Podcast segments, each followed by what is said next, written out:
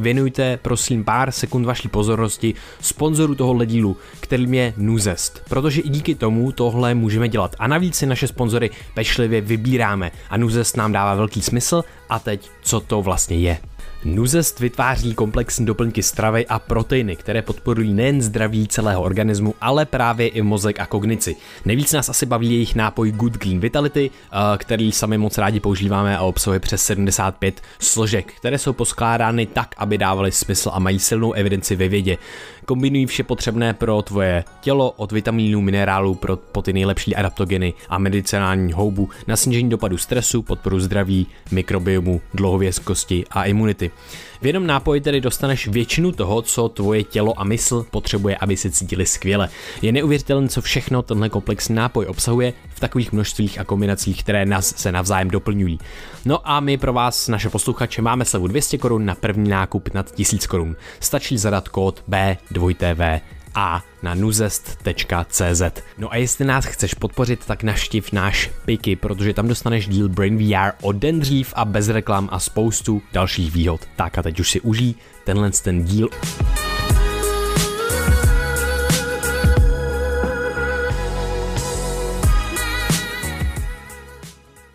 Ahoj, vítejte na podcastu Brain VR. Eh, dneska tady sedíme s Michalem Radarem Vrátným. Vítej u nás na podcastu. Ahoj, já jsem hrozně rád, že jste mě pozvali, přestože jsem takový bezmozek z fitka.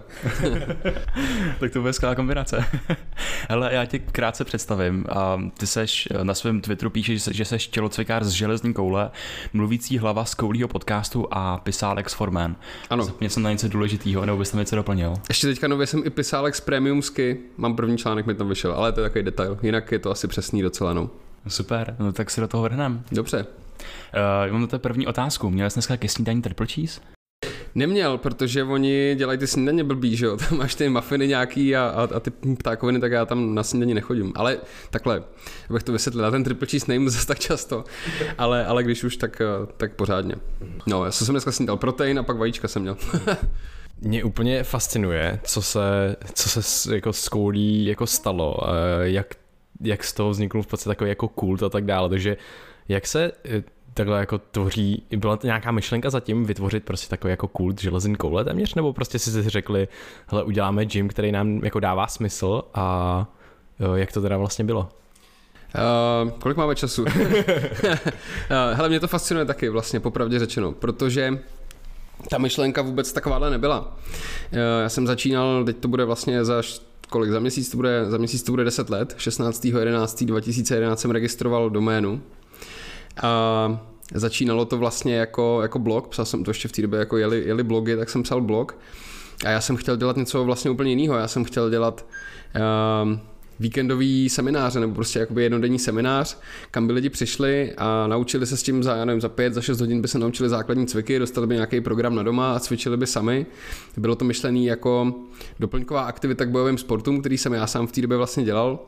A No a chtěl jsem, aby chodili jako lidi z bojových sportů, protože mě hrozně štvalo, eh, jak se tam vlastně přistupovalo k fyzické přípravě, že to byl takový jako nekonečný kruháče s vlastní váhou a, a 650 opakování angličáků a cviků na břicho eh, a vlastně panovalo tam takový to paradigma, že kdo šáhne na činku, tak vlastně se hrozně zpomalí a že, že to je jako kulturistická věc a já jsem věděl, že není, že že prostě tahání železa může mít i velký přesah právě do výbušnosti v bojových sportech a vůbec jako, že síla v bojových sportech je důležitý atribut, nebo nejenom tam.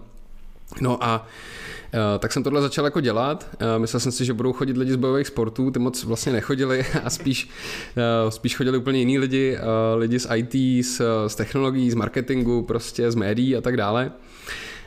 No a dělali jsme ty semináře, že jo, a oni pak začali psát, Um, hele, tak jsme přibyli na semináři, koupili jsme si tu železnou kouli domů a teď se nám na ní práší a my vlastně jako nevíme, co s tím a tak udělej nějaký lekce, to by bylo jako super, že bychom chodili cvičit. A já říkám, jsem jako odepsal na ten e-mail, píšu, jako, že byste jako přišli a dali mi peníze za to, že bych vám řekl, teď, teď to zvedni desetkrát.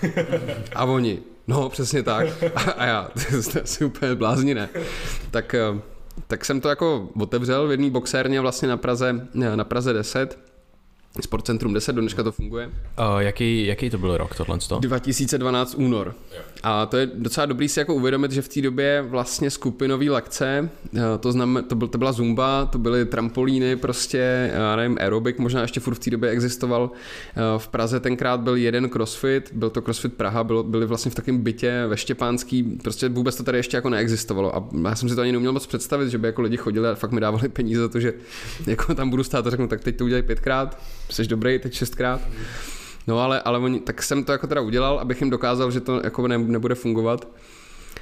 Uh, tak, tak zatím je to 10 let a furt to jakoby funguje, no. takže, takže asi na tom něco bylo. Dneska už eh, samozřejmě fenomén skupinových lekcí je úplně někde, někde jinde. Uh, takže, takže ty lidi jako měli pravdu. No. Takže takhle to vzniklo. Vůbec zatím, vůbec zatím nebyla jako myšlenka dělat z toho, dělat z toho nějaký kult, to se spíš tak asi stalo. Prostě vlastně, jako nechci říct, že to přišlo úplně samo, nějaká snaha zatím jako je, ale nikdy ten plán nebyl jako pojď, pojďme dělat prostě tady jako koulí sektu, to, to vůbec. Spíš ten plán byl pojďme dělat tréninky dobře, pojďme to dělat tak, aby to fungovalo, aby to bylo efektivní, aby z toho lidi měli reálný užitek a, a nějak jako ta komunita se kolem toho vytvořila prostě no. Mm. A jenom možná pro někoho, kdo netuší, co je železná koule, tak je to kettlebell, že jo? Jo, uh, je to, ano, je to kettlebell, taková železná koule s uchem. Uh, to je taky teda jako zajímavý, uh, protože já jsem vlastně, to, ten název železná koule, to je úplná znouzecnost, já jsem, já jsem chtěl mít právě blog kettlebell.cz a to bylo zabraný, to měli nějaký Slováci, nebo do dneška asi mají a, a mě to hrozně jako štvalo. Tak to je paradox takový malý. Jo, jo, jo. No. A, a oni tam vyráběli v té době kettlebelly, takže to pro ně byl jako prodejní, prodejní kanál a, mm, a mě to hrozně štvalo, já jsem si říkal, to je, to je v pytli, to nemůžu začít vůbec dělat biznis, prostě žádný tady kolem toho, protože ta doména je prostě plná, tak to, to, jsem, jako, to jsem jako v prdeli. A sedl jsem si s kámošem na pivo a říkám, hele, tyjo, je, to, je to prostě v hajzlu, ta doména je plná, musíme vymyslet nějaký jiný název. A on říká, tak železná koule. A já, Maria, to, to je blbost prostě. A zase jako důležitý, jestli uvědomit ten časový kontext, byl rok 2011, nějaký léto nebo konec, konec, konec léta a to jako ještě nebyla taková ta moda, že se všechno jmenovalo česky, to byla ta moda, že všechno muselo být prostě jako advanced strategy, strength, něco prostě jo. A, a tak, takže jsme vymysleli asi 200 názvů, jako tady právě jako hrozně krutých anglických. Čtyři hodiny jsme tam seděli, vypili jsme u toho nějaký piva a on pak říká úplně vyčerpaný, říká, ty vole, jako co z těch názvů, co jsme tady naházeli na papír, si pamatuješ? A říkám, no tu tvoji debilní železnou kouli. A on říká, to zaregistruj. tak jsem to zaregistroval. Takže Eh, a to jsem měl i teda tenkrát takový jako takový vlastně jako sen, že by se mohlo tomu tak začít říkat tomu, tomu náčení, protože vlastně kettlebell je hrozně debilně se to píše, je tam zdvojený T a L a prostě sam Ečka, kde byste je nečekali a tak. Takže a samozřejmě to nikdo prostě neumí napsat správně, takže je dobře, že, že ta doména byla plná, protože by to nikdy nikdo by tam nepřišel na ten web. A, a vlastně se jako stalo nějak, že, že tak do takového mainstreamu se, se dostala ta, dostalo to slovní spojení železná koule, který předtím jako neexistovalo, to jsme fakt vymysleli na tom pivu, takže to je fajn. A jinak teda, jinak teda železná koule e, v tom jako větším významu tak je, tak je teda síť e, našich tělocvičen, kde lidi cvičí nejenom s železnou koulí, ale i s činkama a tak. Uh, mě by ještě e, zajímalo, co bylo před tou genezí teda, jako železní koule. Já jsem někde četl, že zbyl eh, ajťák a že jsi vlastně občas prostě usínal na záchodě jako super velkou únavou a tak. Jo, jo, jo. A jak, jak z tohohle z toho se vlastně transformoval do toho, že teda programuješ šéf, šéf instruktor, šéf trenér železní koule a, a teda založil si Já jsem jakoby celý život docela sportoval. Nikdy ne moc, v ničem jsem nebyl nikdy moc dobrý, ale dělal jsem toho fakt hodně, což, což dneska považuji za docela dobrý přístup. A pak to nějak jako zmizelo, já jsem vlastně v v mládí, jako v teenage, mm, jsem hrál na kytaru hodně. Já jsem takový, že vždycky každý věci, když se mi to začne líbit, tak tomu propadnu úplně na 100%, takže jsem se dostal jako do fáze, kdy jsem hrál asi 6 hodin denně, prostě úplně jak magor. A, a vlastně jako by to byla taková první věc, bych řekl v mém životě, který jsem se věnoval jako opravdu takový to, jako taková ta první, s kterou si uvědomuji, že to bylo fakt jako nějaký skill, který jsem se snažil jako rozvíjet. A pak to byly nějaké další věci kolem, eh, jako kolem počítačů, dělal jsem grafiku a jsem se jako věnoval teda nějakému softwaru a tak. A pak jsem se ze mě právě stal ten ajťák. To vzniklo teda jako úplnou náhodou, to jsem prostě napsal kámošům nebo známým, kteří měli firmu prostě eh, na servis IBM mašin, tak, eh, tak jsem jim napsal, jsem přišel do Prahy z Liberce na, na vejšku, jak jsem jim napsal, jestli nemají nějakou brigošku a oni, jestli umím držet šroubu, jak jsem řekl, tak snad jo. No, jak v pondělí přijď, budeš prostě tady vyměňovat jako ramky v notebookách a to je zajímavý, to notebook jsem ještě nerozebíral, tak super. No ale mělo to ten negativní efekt, že jsem vlastně seděl buď to ve škole na přednášce, nebo no to moc ne teda, nebo, nebo v té práci, kde jsem se, se kroutil prostě nad nějakýma kompama, nebo, nebo na koleji prostě nad počítačem u filmu, anebo teda v kolejní hospodě spíš častějc. No a vlastně mi to vydrželo asi tři roky a dostal jsem se, dostal jsem se do úplně jako příšerný fyzické kondice. Bylo mi nevím, asi 21 nebo něco takového. Říkal jsem si, ty mi 21, to bych měl jako běhat po, po světě a lámat šutry prostě holejma rukama místo toho jsem troska, která nevydrží prostě celý den jako vzhůru, protože prostě ve dvě odpoledne mám úplně jako kraš jak svině.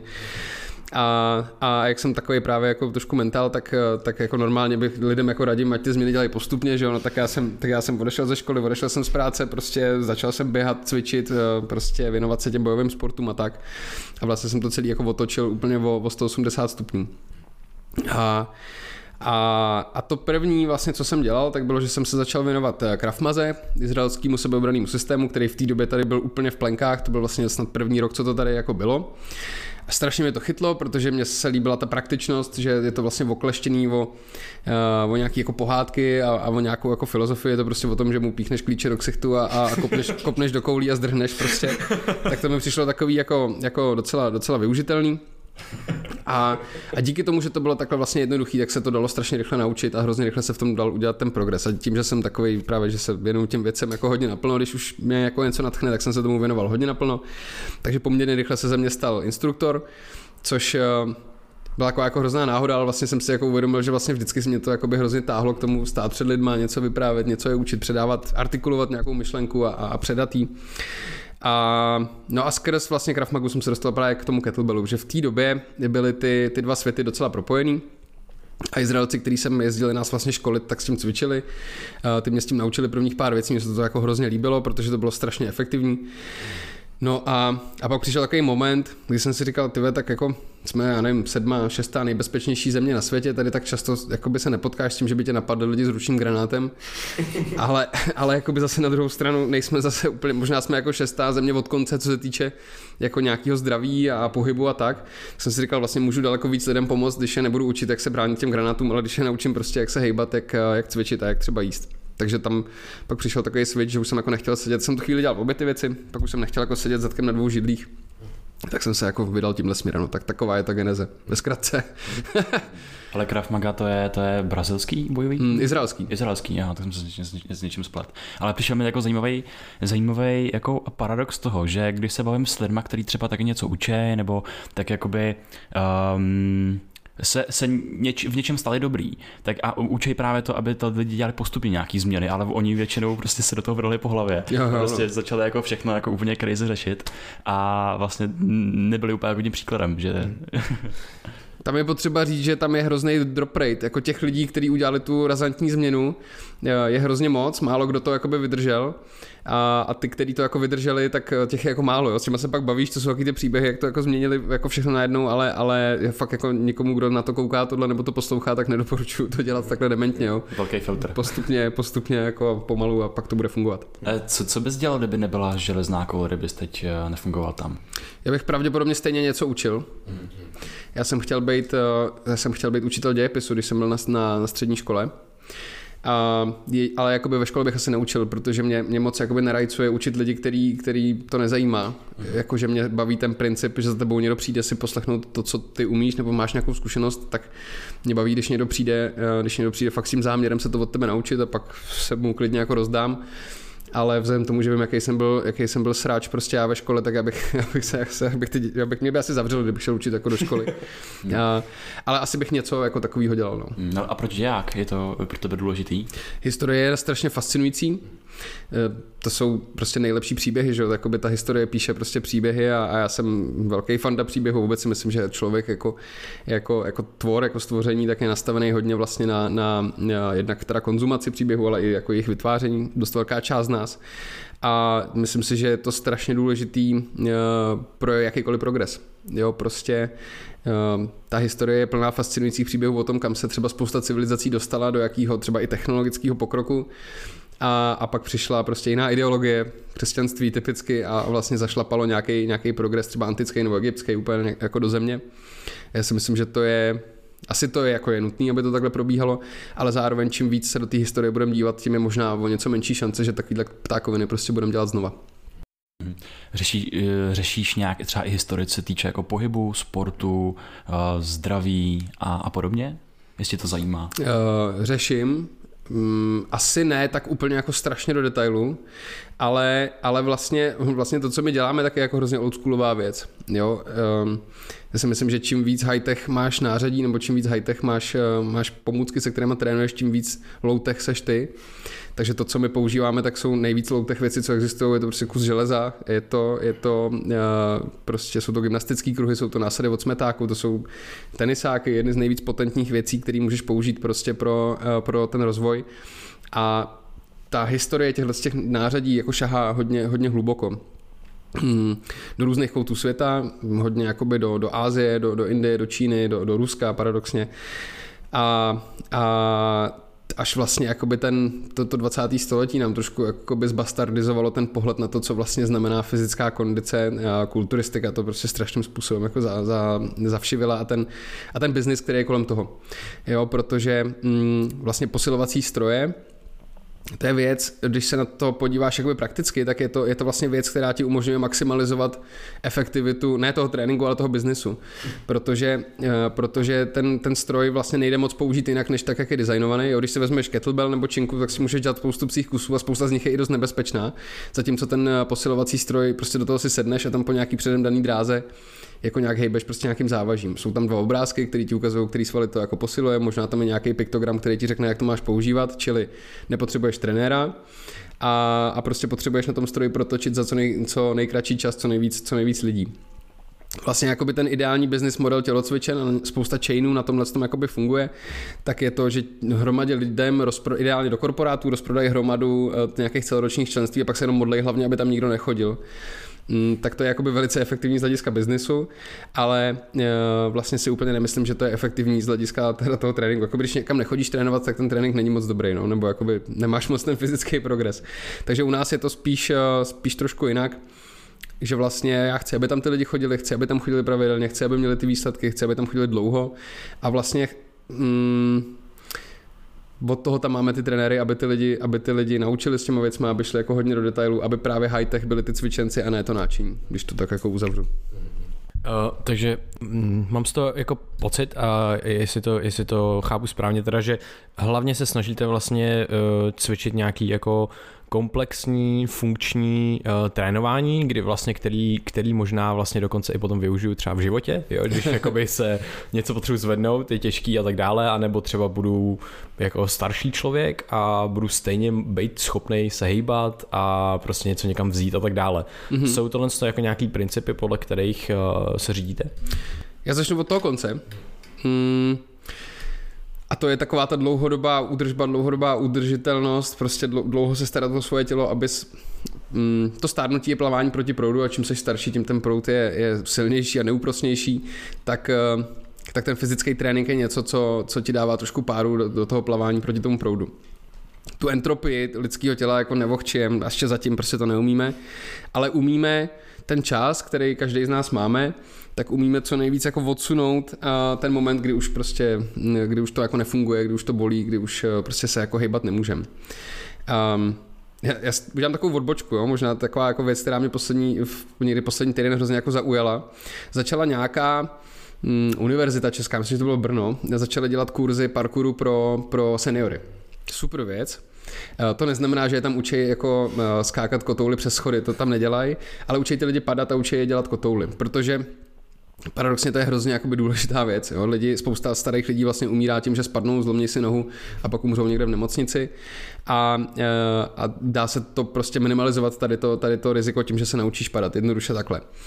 A Věkový průměr té skupiny je 70 něco let a teď to dalo někdo na Facebook, myslím, že Česká televize na Facebooku to měla a pod tím nějaká, nějaká paní napsala, že, že se jako nediví, že tyhle ty lidi prostě tam chodí trénovat, protože oni odešli do důchodu v 55, že jsou jako odpočatý a mají energii na to hejbání. Tohle je jakoby strašný omyl, protože k tomu, k té dobré fyzické kondici se zatím ještě nikdy nikdo neproodpočíval. Ty se tam prostě musíš dostat tím, že to tělo neustále jakoby vystavuješ nějakému rozumný míře nějakého, nějakého stresu.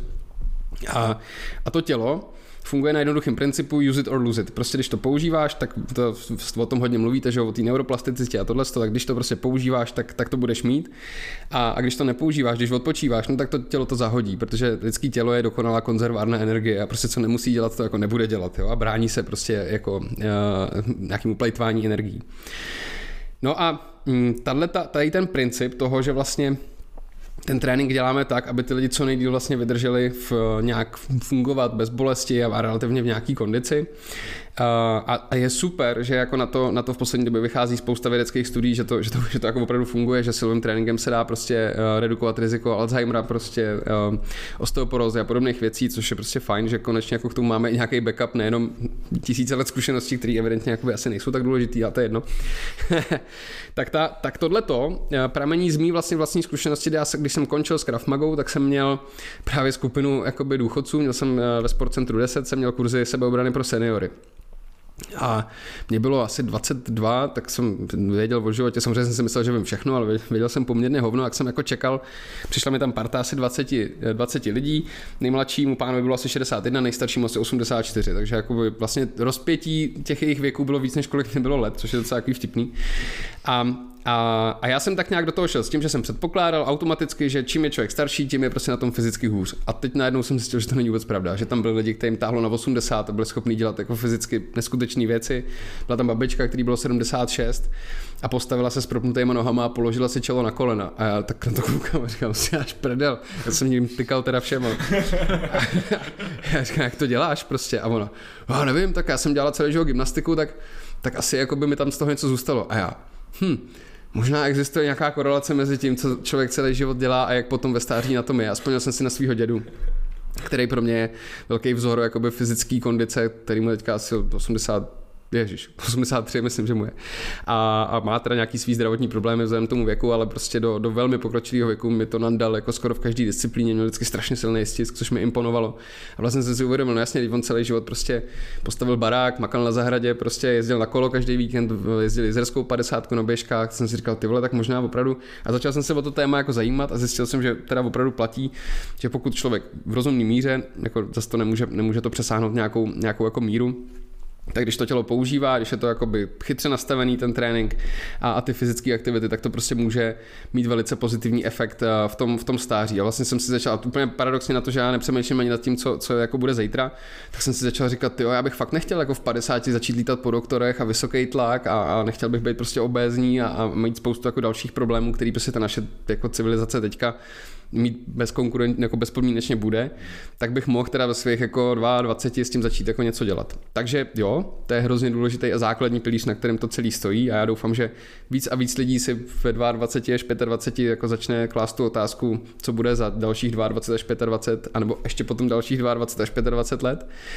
No a ten druhý mm, ten druhý pilíř, to jsou takový dva, na kterých ta moje práce stojí, tak ten druhý pilíř je právě ten přenos do reálu. Kdy mě vlastně nějak extra jako nezajímá, jako za jak dlouho uběhneš kilák, kolik uděláš chybu, kolik zabenčuješ prostě, nebo s jakým kettlebellem swinguješ, protože je to vlastně pro život jako absolutně irrelevantní informace. Ta informace má jistou relevanci pro mě jako pro trenéra, když eh, ti budu psát tréninkový program, tak budu potřebovat zhruba znát jakoby tvoji úroveň ale mm, neznamená to, že když si zlepšíš bench ze 120 na 140 kg, že se nějak zásadně zase jako zlepší, zlepší tvůj život. Jo? Takže vždycky se na to koukám tou optikou právě, jak, ty, jak to cvičení, jak ten trénink může ti jako pomoct v životě je to extrémně subjektivní věc, protože každý ty potřeby má trochu jiný. Uh, demografie, se kterou pracujeme hodně, tak jsou vlastně lidi, kteří se v 35 proberou a zjistí, ty vole, jsem na to sral 35 let a teď zjišťuju, že už mi to tělo neodpustí to, co před 15 lety. Takže první vlastně, co řešíme, tak je vůbec nějaké jako postavení těla, dechání, odstraněm bolest zad, bolest kloubů a potom, potom je jakoby hrozně vtipný sledovat, jak ty lidi vlastně získávají ty, ty fyzické atributy a teprve, teprve si uvědomují zpětně, co všechno jako neměli celý ten život. A je to hodně úholek třeba, protože ono se to hodně zlepšilo za poslední deset let, ale holky furt, eh, je tam takový to paradigma, že holka, která bude zvedat činku, bude vypadat prostě jak chlapna, většina chlapů, co zvedají činky, ne, nevypadají jak chlapy, takže to tak úplně jako není. Ale uh, vlastně dokud oni třeba nezískají nějakou tu, nějakou tu fyzickou sílu, tak ani nevědějí, jak moc je to vlastně v životě limituje, že, že ji nemají. Uh, takže to, jsou, to je vlastně to, co mě každý den jako vytáhne z té postele. Tyhle ty příběhy těch lidí, to mě motivuje strašně moc, že za mnou přijde prostě holka a řekne, ty já jsem si poprvé, že tě dotáhla prostě balík od uh, z auta jako do bytu. A to je skvělý prostě, tak To je, to je jako super, takže hodně lidí si představuje, že jako učíme mrtvý tahy pro to, aby lidi uměli jako zvedat těžké věci ze země, to je částečně pravda, ale spíš jde o ten komplexní, komplexní um, pohled na věc, jo? že uh, chci, aby ty lidi dobře fungovali, aby ono to má jako velký, velký psychický benefity, lidi jsou daleko jako ve větší pohodě, fungují líp, jsou kreativnější. Za náma chodí lidi, kteří mají kreativní práce, říkají, ty já jsem toho za, teďka u vás trénuju tři měsíce a vymyslel jsem toho víc než za poslední rok prostě, jo, takže takže to jsem rád, že se o těchto tématech začíná mluvit, protože těch deset let zpátky jsme byli ta banda divňáků prostě s nějakýma divnýma činkama a teď už najednou jako je to paradigma trošku jiný, což je super. Mm-hmm. To, jo, to je fakt skvělý. Ono se teď hodně mluví o uh, investování na svůj důchod jako na spoření, že jo. A to samý, že s tím, čemu ti bude důchod, když, ne, když budeš mít jako tělo, tělo v hajzlu, že jo. Takže to, to je fakt jako skvělý koncept vlastně, že teď uh, my máme rádi takový citát od Krise Williamsona, že vlastně uh, teď je ten moment, kdy můžeš připravit dárek pro svoje budoucí já a právě teď můžeš připravit ten dárek pro svoje 70 letý já, aby prostě mohlo, já nevím, třeba skočit s tím padákem z toho letadla, že jo. A... Já ti do toho možná ještě jakoby vlezu, jestli hmm. můžu. Tam je hrozně důležité si uvědomit, že tím, že tím jakoby nedáváš dárek jenom sobě, ale i svým dětem. Hmm. Protože jestli je něco fakt strašně důležitý a jestli něco jako opravdu funguje, tak pokud chceš, aby tvý děti na tom byly fyzicky dobře, a to chceš, protože i když prostě pracuješ hlavou, nebo tvoje děti nejspíš taky, no všech, děti nás všech nejspíš budou prostě pracovat hlavou, tak ale ta hlava furt je jakoby uložená a ten mozek je furt uložený v nějakém fyzickém těle a když to tělo nebude fungovat, tak on nebude fungovat ani ten mozek, newsflash. A a já to jakoby, fakt jako musím říct, já jsem si k tomu, já jsem si k těm sportům a k tomu pohybu jako tu cestu hledal fakt těžko, protože u těch rodičů, a teď to nemyslím, mami, tati, jestli to posloucháte, nemyslím to blbě, mám vás rád a byli jste skvělými příkladami ve spoustě jiných věcí, ale prostě v tom pohybu Um, not so much. Tam jakoby mám fakt největší vzor v tom, v tom dědovi, naštěstí, ale, ale pro mě to pak znamenalo vlastně si z, toho, si z toho návyku na ten pohyb, jako vlastně přerážet hrozně moc uh, nějaký nastavení, který jsem si přinesl z dětství, protože nebylo obvyklý prostě vyrazit ven a jít na procházku nebo jít sportovat nebo, nebo něco takového. Takže um, pokud jako chcete svý děti jako něčím připravit do života, tak, tak, je opravdu, tak začněte sportovat vy, aby oni to od vás odkoukali a, a mohli prostě a měli z toho přirozenou součást života, nad kterou nemusí přemýšlet, protože pak v těch 35 se to fakt láme hrozně blbě. Hmm. A nejenom odkoukali, ono dneska už jako eh, víme z nějakých jako epigenetických studií, že tam fakt i v průběhu života probíhají změny na genomu a zjednodušeně řečeno to znamená to, že lifestyle naší babičky ovlivňuje, ovlivňuje to, jak my jsme dneska schopni odpovídat na stres a tak dál a tak dál a tak dál a dědí se to z té generace na generaci, takže fakt najednou tam z toho kumuluje takový jako celostní pohled na člověka v tom čase. A to mi připadá super zajímavý. Já k tomu ještě se mi tady kreslí poslední dobou často obrázek toho, že lidi často prostě pořád je to přesvědčení, že ten, ten mozek a to tělo, že, že tam tam taková dichotomie, že prostě jsou trošku jako rozdělený a tak dále. A je hrozně krásný obrázek toho, že prostě já si ten mozek vždycky můžu dát právě do toho těla do toho, a, a vlastně vždycky je v nějakém kontextu a záleží, v jakém tom kontextu bude. A pokud já mám úplně stejný mozek, ale dám ho do trošičku jiného těla, ať, ať je to prostě, že má jiný hormony, anebo prostě ten člověk je trošičku silnější nebo slabší, tak najednou on bude přemýšlet jinak. Ten mozek bude reagovat jinak prostě na ty, na ty vymy z okolí a tak dále, protože prostě tam bude jiná úroveň sebevědomí třeba a tak dále. A potom mě fascinuje, jsem psal přímo bakalářskou práci na to, jak eh, právě zánětlivost ovlivňuje mentální zdraví a eh, půlka mý bakalářky byla o fyzické aktivitě, protože fyzická aktivita třeba společně se saunou a tak dále je úplně to nejlepší na snižování dlouhodobě, na dlouhodobé snižování zánětů, což je trošku paradox, protože při, při fyzické aktivitě se vlastně extrémně zvýší, že jo, člověk vlastně, kdyby se změřil, tak prostě ty, já jsem nemocný, mám teplotu, ale jenom cvičíš, že jo, ale potom se ukazuje, že když docvičíš, tak hodinu, dvě potom máš prostě zánět na nižší úrovni. A to přesně jako chrání, jak si říkal, jako ty studie jsou neuvěřitelné, eh, dokonce jsou studie, že uh, jakoby my nemáme lék na, na Alzheimera, na neurodegenerativní onemocnění a řeší to, jako velká část vědecké komunity to řeší, ale ukazuje se jedna fascinující věc, že dokonce fyzická aktivita, nějaký vlastně jako programming prostě s tréninkem, bylo to u lidí kolem jako 70 let, kteří měli právě nějakou neurodegenerativní eh, nemoc, tak se ukázalo, že to dokázalo částečně reverzovat, prostě zvrátit trošičku, ne, nejenom pozastavit, ale dokonce, když jsme si porovnávali, když se porovnávali ty mozky, tak reverzovat eh, toho Alzheimera, Alzheimera. Takže to mi přijde úplně neuvěřitelné, že o tomhle se víc a víc vlastně mluví a víc a víc vycházejí studie, ale ta důležitost toho pořád si myslím, že není na takový úrovni, na který bychom jí měli mít, jo? že vlastně fakt to cvičení cvičíš hlavně jako, jo, prostě abys se cítil dobře, abys měl svaly, abys vypadal dobře, abys nebyl obézní a tak dále, ale prostě tvůj mozek z toho bude benefitovat jako, jako jeden úplně z nejvíc vlastně těch orgánů, co máš. Tak on ten pohyb, uh vlastně nemůžeš, a teď ještě možná jako udělám takovou vsuvku, jo, ne, jako fakt to není o tom, fakt to není o tom prostě přijít eh, dvakrát, třikrát týdně do tělocvičny a zničit se pod těma činkama úplně jako do, do, uh, do nenapadá mi žádný slušný slovo, do, do hovna, jo. A je to, Naopak, vlastně my, my hodně lidem se snažíme vlastně vysvětlit, eh, že, že po tréninku by se měli cítit tak, že by chtěli vzít meč a jít se být za království. Jo? Prostě měl by si po tréninku být nabitej. Pokud seš po něm jako rozbitej, což mimochodem není těžký zařídit, jako by to uh, přesvědčení, že, že potřebuješ po tréninku být rozbitý, tak to jako na to nepotřebuji mít vůbec žádný trenerský zkušenost. Stačí mi na to pět minut a rozbiju kohokoliv, jo? ale to, to, to, to, ten um trenérský si myslím, že je v tom ty lidi ne rozbíjet, ale budovat je. A uh, tak my jako nemůžeme oddělit úplně tu pohybovou část od, od té kognitivní. Prostě ty, ty věci spolu souvisejí. Jo? Když e, se budeš dívat na, ne na ten mozek, ale budeš se dívat na to tělo jakoby komplexně, na, třeba na ten nervový systém, tak prostě, tak prostě to s tím pohybem souvisí. A ten, ten pohyb je jedna z věcí, uh, která tomu mozku dává ten feedback. Není to jenom zrák, sluch, prostě je, je to hmat, je to, je to polohocit, prostě vestibulární systém ti dává strašně moc informací vlastně o, z toho okolního světa. Jo? Takže my jsme se vyvinuli jako, jako, jako tvoři, tvorové, který se jako hejbaj, jenom to prostě posledních 50 let tolik neděláme, jo? Ale, ale bohužel ta evoluce jako je tady mnohem díl než, eh, než, než těch posledních, než, než co je tady prostě židle a kancelářská židle a auta a podobně.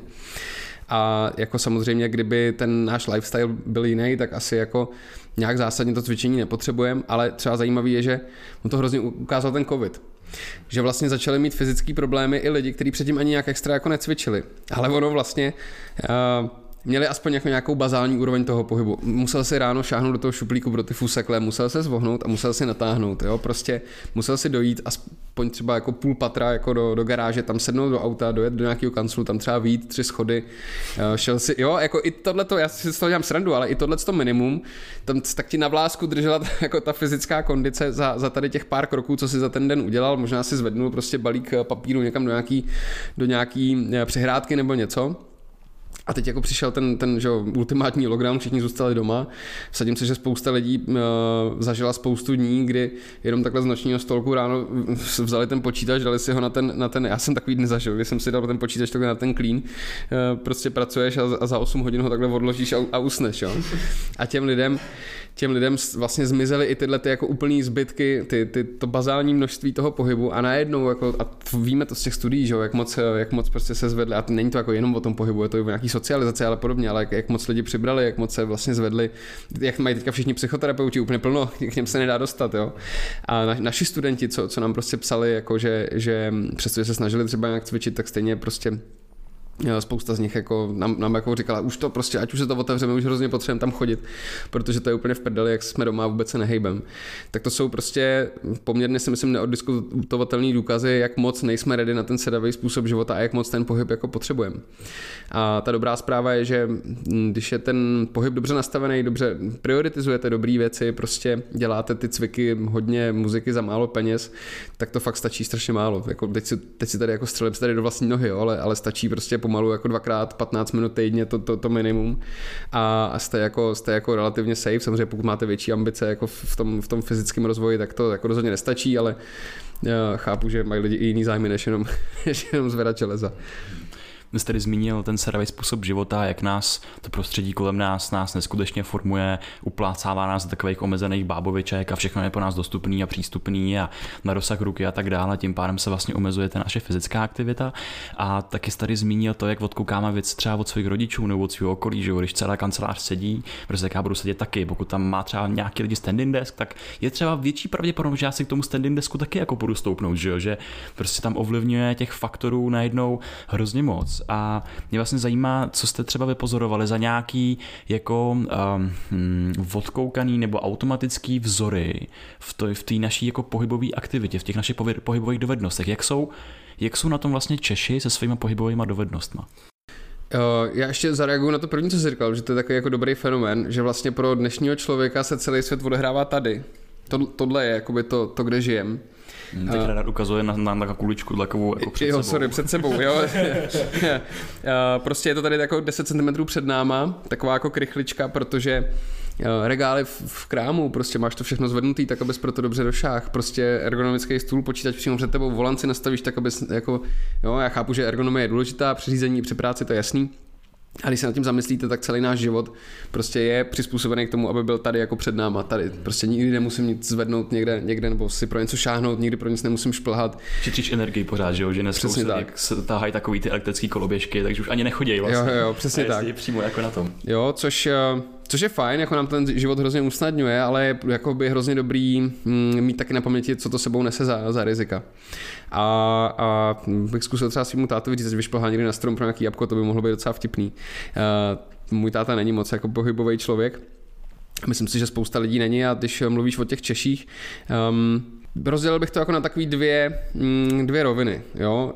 Um, jedna, jedna jsou děti, a tam, tam, je, tam je jako hrozně zajímavý fenomén toho, jak moc děti si rozbíjejí ksichty teďka protože nemají vlastně návyky dát si ruce před obličej, když padají, protože moc nepadají, protože nejsou vlastně moc venku. A to není jenom kvůli covidu, to je jakoby dlouhodobý problém, o tomhle se mluví už jako několik let.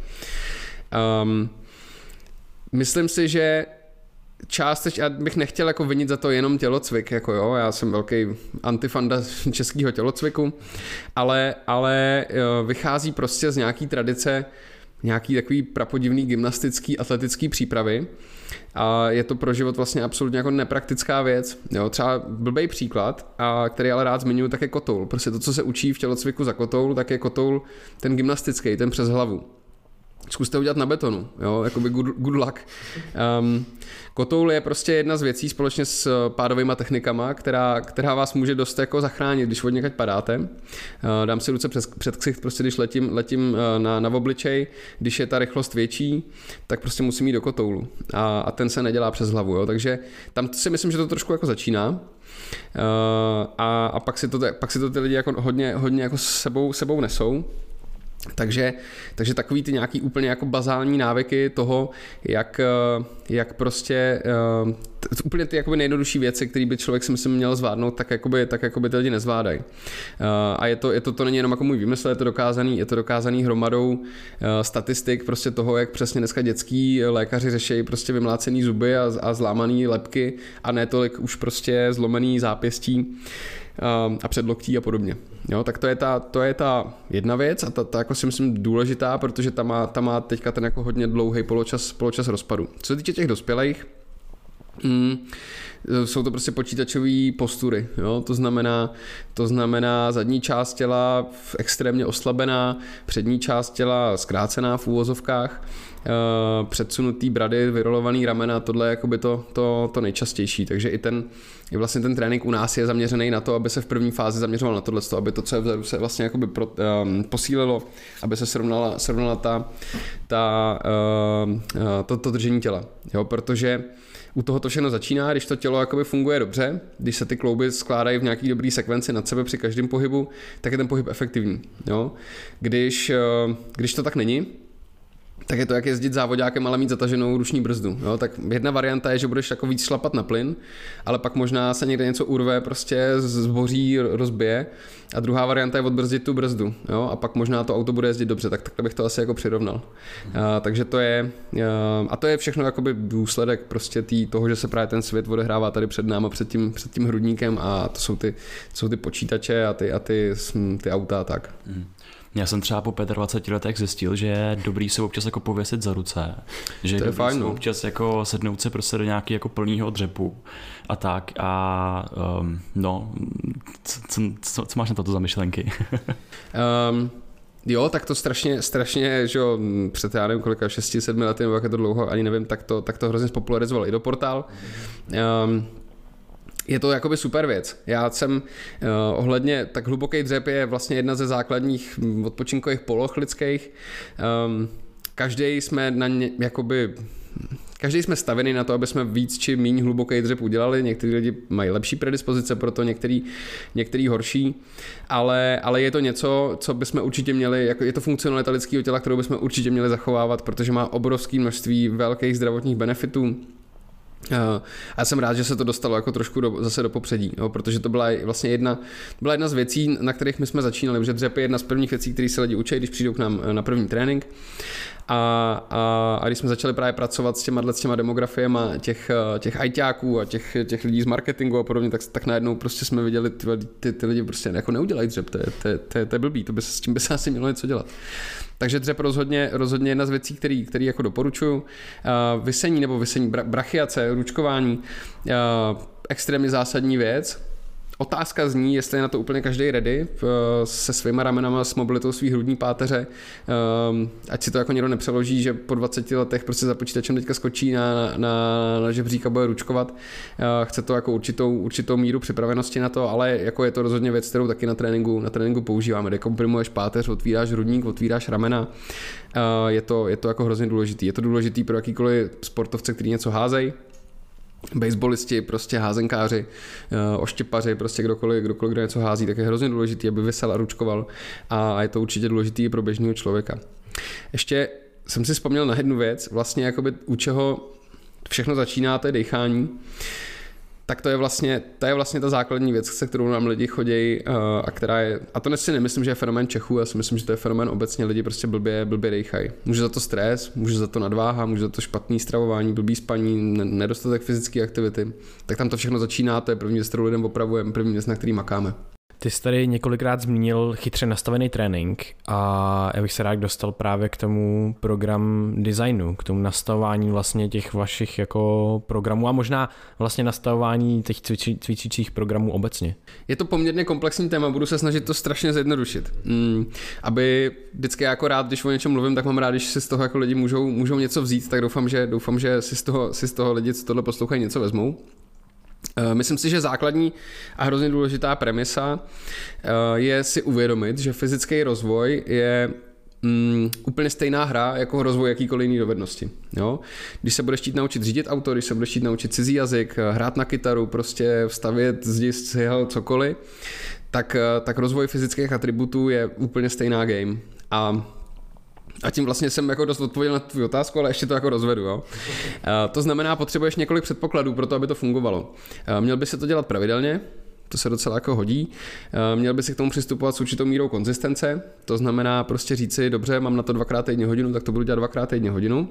Já to asi možná, každý se asi, kdo tohle poslouchá, tak každý se asi někdy v životě učil nějaký jazyk, jo? tak bych to k tomu možná přirovnal. Takže pokud se chci naučit cizí jazyk, Měl bych to dělat pravidelně, měl bych to dělat konzistentně, uh, měl bych mm, měl bych to dělat adekvátně svý úrovni, to znamená, pokud eh, neumím, neumím ani prostě říct uh, my name is Radar, tak asi potřebuju prostě vytáhnout knížku nebo mít učitele, který, který se mnou pojede úplný základy.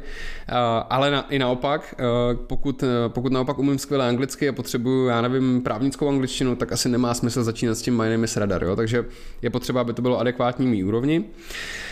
A, a pak je tam ještě jeden, jeden důležitý aspekt a to je eh, progresivní přetížení. Že bych měl eh, když to zase připodobním k té angličtině, tak bych neměl ustrnout v lekci jedna a tu opakovat furt dokola, eh, ale zároveň taky bych asi neměl, asi bych neměl prostě první den jít na lekci jedna a, a další den vzít prostě knížku pro pokročilý a další den tu právnickou, ale měl bych jako postupovat prostě po kouskách. V kontextu toho silového tréninku eh, to teda znamená, že, že trénuju, trénuju pravidelně, tolikrát týdně, kolikrát prostě jako můžu, nebo jak mi to vyhovuje. Uh, začínám teda na svý úrovni, to znamená, není to nějak moc jako lehký, zároveň to není ale zase jako pro mě likvidačně těžký. A, a, a pak je tam ten princip hrozně důležitý toho progresivního přetížení. A to progresivní přetížení se dělá eh, několika různýma parametrama. Ten v tom silovém tréninku ten nejjednodušší parametr, se kterým můžeš manipulovat, tak je intenzita neboli použitá váha nebo spíš použitý odpor, protože to může být vyjádřený váhou na čince, anebo taky třeba sklonem v kliku. Něco jiného dělat klik tady opřený o ten stůl, něco jiného je dělat to na zemi, něco jiného je mít nohy na tom stole. Jo? Uh, druhý parametr, se kterým můžeš manipulovat, tak je objem, to znamená počet sérií krát počet opakování, který děláš. Další parametr je hustota, to znamená, jaký máš mezi tím pauzy, protože je rozdíl udělat 100 kliků za hodinu a udělat to za minutu. Um, a pak máš jako další parametry, se kterými, se kterými můžeš eh, manipulovat, to jsou takový ty méně třeba obvyklý, je to rozsah pohybu. Když řeknu třeba klik ve stojce, tak bude něco jiného, když to budeš dělat, eh, když budeš mít 100 knížek prostě pod hlavou a budeš to dělat ve zkráceném rozsahu, když to budeš dělat až na zem, nebo když ty knížky budeš mít pod rukama budeš to dělat jako v dalším rozsahu pohybu. Tempo, ať už negativní nebo pozitivní fáze, nebo, nebo pauza v jednotlivých těch, v jednotlivých těch místech Mm, může to být pořadí cviků, se kterým můžeš manipulovat. Jo? Bude něco jiného dělat těch 100 kliků, když si předtím dělal 100 chybů, anebo, anebo naopak. Takže nějakým způsobem manipuluješ s těma, s těma tréninkovými proměnejma, takzvaně, tak aby si po každý v tom jednom cyklu, který může trvat od 4 třeba do 16 týdnů, aby si udělal trošku víc než, než minule. Když říkám trošku, myslím fakt trošku. Um, a to je takový to právě, kde začíná takový ten, kde se jako rozvírají ty nůžky mezi náma třeba a mezi jinýma tréninkovými systémama, kde to je, kde to je dost často o tom tě právě jako zhrubat, kde pokud nebleješ krev, tak si necvičil, tak tohle my úplně jakoby nezastáváme. A je jakoby hrozně vtipný sledovat právě lidi, kteří k nám chodí tady z těch jako druhých, druhých tělocvičen a teď my jim jako řekneme, tak eh, teď tady budeš dělat prostě, já nevím, 5x5 tady toho a oni řeknou, cože, teď to je půlka váhy, než jakou jsem schopný prostě pracovat, tak to ne, ale a teď řekneš, ne, ne, ne, v klidu, vem si to a příště přidáme kilo. Cože kilo, teď, jako to, to, je hrozně málo, nemám ještě doma dělat kliky navíc. Ne, ale dělej to prostě, co ti říkám. Takhle oni chodí 6-7 týdnů nadávají a pak dalších 6-7 týdnů se drbou na hlavě a říkají, ty vole, dělám půlku objemu, než jsem dělal prostě předtím a funguje to. A říkám, no tak protože ty vole, čím víc na to tělo tlačíš, tak tím víc ono se bude bránit. Je to vlastně celý o tom postupně rozšiřovat komfortní zónu. Jo, s, tím že, tím, že ze středně těžkého prostě uděláš lehký, tak tím se z toho těžkého stane to středně těžký, ale ty nepotřebuješ na to těžký šahat, ty můžeš zůstat u toho středního a postupně vlastně tvořit eh, a rozšiřovat tu komfortní zónu a ta komfortní zóna vlastně postupně pohltí ty, ty fyzické limity a vtip je v tom, že ty limity, pokud nejseš spěrač nebo závodník nebo powerlifter, což většina lidí není, tak ty ani nemusíš znát. Jo, já jako trenér bych měl je znát velmi zhruba, je velmi málo vlastně proměny, kterými sledujeme, nebo velmi málo limitů, který sledujeme, je to spíš takový, že se děláme hrubou představu o tom člověku, pak někde zapíchneme ten, ten špendlík a od toho špendlíku prostě, prostě jdeme a, a každý trénink přidáme trošku kilo, dvě a půl kila, přidáme jedno opakování, možná jednu sérii. že ty vlastně mezi jednotlivými tréninkama ani nějak zásadní progres nevidíš, ale pak je to právě o té konzistenci. Když se podíváš po třech uh, měsících, po šesti měsících zpátky, tak prostě najednou jsi na dvojnásobných číslech, než jsi byl předtím a to je, to je celý ten point. Když člověk začíná a třeba mu přijde prostě kettlebell domů, a tak uh, asi je lepší vyrazit někam, kde ho ten pohyb jako naučí, ale mm, když už si to nedovolí a fakt začne s tím kettlebellem doma, s čím by měl začít? Aby se nezrakvil. To je záludná otázka. Uh, můžu ho použít jako zarážku do dveří, tam se asi nezrakví, když o to, když o to nezakopne. ne, si dělám srandu, tak jako já jsem se to sám taky naučil, že jo, jako z, z videí a tak, ale um, pokud člověk jako nemá vyloženě možnost um, s někam dojet a někde se to naučit, um, já si myslím, že by měl začít určitě u toho, u těch úplně základních principů. Záleží, o kom se bavíme. Pokud je to někdo, kdo dlouhodobě cvičí a už prostě trénoval s něčím jiným a má dobrou techniku a dobrý návyky, hmm, co to unicorni, teda takovýhle lidi poměrně dost, ale, ale, uh, ale jsou takový, tak um, tak je v podstatě jako safe, protože ty věci budou jako podobné. Mrtvej tah nebo pozvet eh, s činkou a s kettlebellem funguje na stejných principech a swing je jenom dynamický mrtvej tah. Swing je jedna z věcí, který si myslím, že ospravedlňují vlastně existenci kettlebellu, protože s ničím jiným se to moc dobře dělat nedá a myslím si, že to je cvik takový to, jako kdyby, jak se to říká, když tě, eh, když tě dají bouchačkou k hlavě a, a řeknou ti, že můžeš dělat jenom jednu věc, tak tohle bych se já vybral, protože je to nejvíc muziky za málo peněz. Prostě je to, je to pohyb, u kterého, u kterého vlastně je to kyčelně dominantní pohyb, u kterého posouváš pánev dopředu a dozadu a ten kettlebell tak jako lítá dopředu a dozadu, nebo když se budeme bavit o trhu, tak to lítá nad hlavu. A je to věc, která má jako největší paletu benefitů za ten investovaný čas. Jo? V konečné fázi, kdyby byl někdo opravdu hodně limitovaný časem, 300 až 500 swingů týdně udělá totální jako divy. Jo? S váhou, která je mezi čtvrtinou a třetinou eh, váhy vlastního, vlastního těla. že u chlapů je to něco mezi prostě 20 a 28, tak nějak holky 16 až 20. Um, ehm, to je věc asi, kterou kterou bych doporučoval, pokud si jedno koupí kettlebell domů, tak bych doporučoval tohle se naučit. V ideálním případě, a teď jako řeknu to, co asi nikdo, nikdo moc slyšet nechce, v ideálním případě v, na základě feedbacku od nějakého kouče, ať už fyzicky nebo dneska se spousta věcí dá udělat online. Dokonce i s náma se dá cvičit online, kde právě, kde právě na jedné straně je jako ta instruktáž, poměrně podrobný videa, který to ty lidi naučí, ale máme tam i ten feedback ze strany těch koučů, protože si myslím, že to je důležitý. No a pokud někdo vyloženě nechce prostě to dělat eh, tímhle s tím způsobem, je spousta materiálu, asi bych doporučil cokoliv od Pavla Caculina, to je si myslím takový nejlepší, nejlepší mm, zdroj informací ohledně cvičení s kettlebellem. Knížka Enter the Kettlebell, tu furt jako považuji za takovou jako bibli kettlebellu. Je to už v tuhle chvíli, já nevím kolik, skoro 20 let starý, ale je to, je to jako super. Uh, pokud jsem se naučil swingovat, pak je dobrý uh, k tomu, k tomu jinou přidat i ten Young a to je, to je TGUčko, který naopak není dynamický, je takový Turkish get up, se to jmenuje, je to takový vstávání ze země, z leže do, do postoje, zase lehání se s kettlebellem nad hlavou. My vždycky říkáme, že to je takový cvik eh, starých siláků, takový ty leopardí ptílka, gladiátorský sandále a, a nakroucený kníry. Eh, ta, ta cirkusová éra těch, eh, těch strongmenů, tak, tak tohle byl takový vstupní, vstupní test, když k ním někdo přišel, že se chce od nich učit, tak mu řekl, jak se vrátíš, to uděláš s 50 kilama a pak, pak se jako budeme bavit.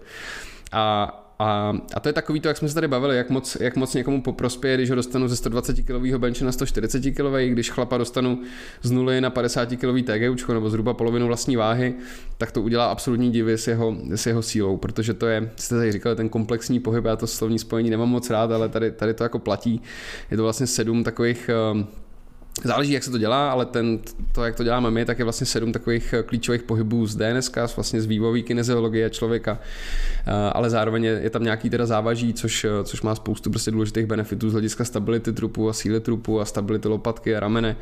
A, a vlastně spousta tréninkových programů je postavená jenom na těchto dvou cvicích. A je to takový minimalistický program, se kterým si člověk docela jako vystačí, 3 až 5 TGUček na každou stranu a 100 swingů za trénink, dělejte to třikrát týdně a uvidíte jako super výsledek. Um, ale je to takový to, jako když musíš dělat ten kompromis. Jako lepší je, no, lepší je tu paletu mít širší, ale, ale já jsem sem začínal, takže jsem měl v ložnici jeden 16 kg kettlebell před, před x lety a, a, a, dalo mi to víc než prostě eh, chození na stroje do fitka, jako upřímně, protože toto tělo opravdu dokáže jako propojit a dokáže ho naučit ty důležitý, ty důležitý atributy.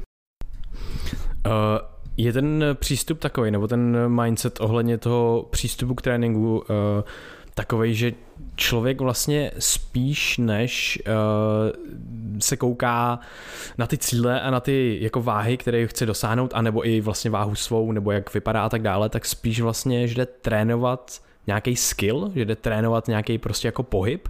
Mně totiž tohle to připadá jako úplně geniálně jako switch a mám pocit, že tohle to, k tomu právě dochází, když lidi přijdou s tím, jo, zvedám tolik a tolik a přijdou sakra, jo, najednou zvedat míň a tak dále, že se najednou změní ten mindset ohledně, ohledně přístupu k, to, k tomu cvičení a já najednou trénuju nějaký skill, nějakou schopnost určitým pohybu. A tohle mi přijde strašně užitečný, protože najednou já tam nemusím dělat zkratky, k tomu, abych se prostě zničil na základě toho, že si zvednu váhu, protože přece už jsem dlouho váhu nenavýšil a já potřebuji vyšší váhu, protože něco, něco, něco. Eh, je to nějaký takový jako přístup, který, který tam máte? Jo, kombinace obojího, jo. ale mm, asi daleko větší fokus na tom, na tom procesu, než na tom cíli. Jo. Je to mm, takový docela starý koncept vlastně těch eh, definitivních a infinitivních her, že jo, ty nekonečné a konečné hry, tak ten fyzický trénink je, je prostě nekonečná hra. Není cílem vyhrát, cílem je hrát co nejdíl. Um, a, a je rozhodně jako daleko víc osvobozující vlastně soustředit se na ten proces, a než, než prostě mít, mít, ty, mít ty konkrétní cíle. Jako je, ale zároveň jako je dobrý zhruba jako vědět, kam jdu, ale taky proč tam jdu, to je taky strašně důležitý. Dost často, dost často vlastně to, s čím za náma ty lidi chodějí, to, co by jako chtěli, tak není úplně vlastně ve stejném kurzu jako to, co, myslím, to, co my si myslíme, že by měli. Pak je to vždycky o tom najít nějaký jako průsečík, eh, respektive kompromis, kde je přesvědčíme o tom, že my máme pravdu. ne, to si jako si dělám srandu, ale, ale Mm, jako určitě si myslím, že je daleko, že hele, strašně se řeší jako téma motivace, jo, a teď prostě jako, že a teď lidi, a ty musíš si dát nějaký cíl a k tomu jít, ale ty jak, jak víš, jaký si máš dát cíl, když o tom víš úplný hovno, jo, prostě jako když si řeknu, tak já chci za měsíc chodit 10 kilo. A teď jako nevím, jestli to je relevantní cíl nebo není, no jako by není, že jo, ale a teď prostě toho jako nedosáhneš, tak co se stane, no tak budeš frustrovaný, ale když si řekneš OK, tak prostě budu, budu se soustředit na ten proces, budu chodit prostě dvakrát týdně, budu postupně navyšovat eh, ten tréninkový objem. A, a, a to je ten vlastně cíl, ta, ta cesta je ten cíl, tak najednou si se jako za rok otočíš a řekneš si, ty krávo, jako jsem docela jako urazil, urazil, urazil daleko. A, takže a je to, jakoby si myslím, hrozně osvobozující, že najednou vlastně z toho úplně odpadne za prvý vůbec hledání nějakých těch cílů, který my jsme jako obecná fyzická příprava, tam není žádná soutěž, žádná liga, prostě nemáme pásky a, a, a certifikáty a, a nášivky a nevím prostě co. To prostě ty lidi dělají sami pro sebe. A, jediný, s kým se můžou poměřit, jsou oni sami před půl rokem, před rokem, před deseti rokama. A, a tak tam jako je vlastně to téma té motivace úplně z toho jako odpadá, jo? protože ty když právě hraješ ty konečné hry, ten, ten fotbal, kdy máš v neděli ten zápas, tam je to jasný, jo? pokud najednou začneš vyhrávat, tak se asi jako zlepšil. Ale u nás to takhle jako není, jo? protože to nutně neznamená, že když někde zvedneš něco, něco těžšího, že se nutně zlepšil. Ono se mohlo něco jiného jako dost zhoršit, protože si dal moc velký fokus jako něčemu, co pro tebe možná nebylo tak důležitý.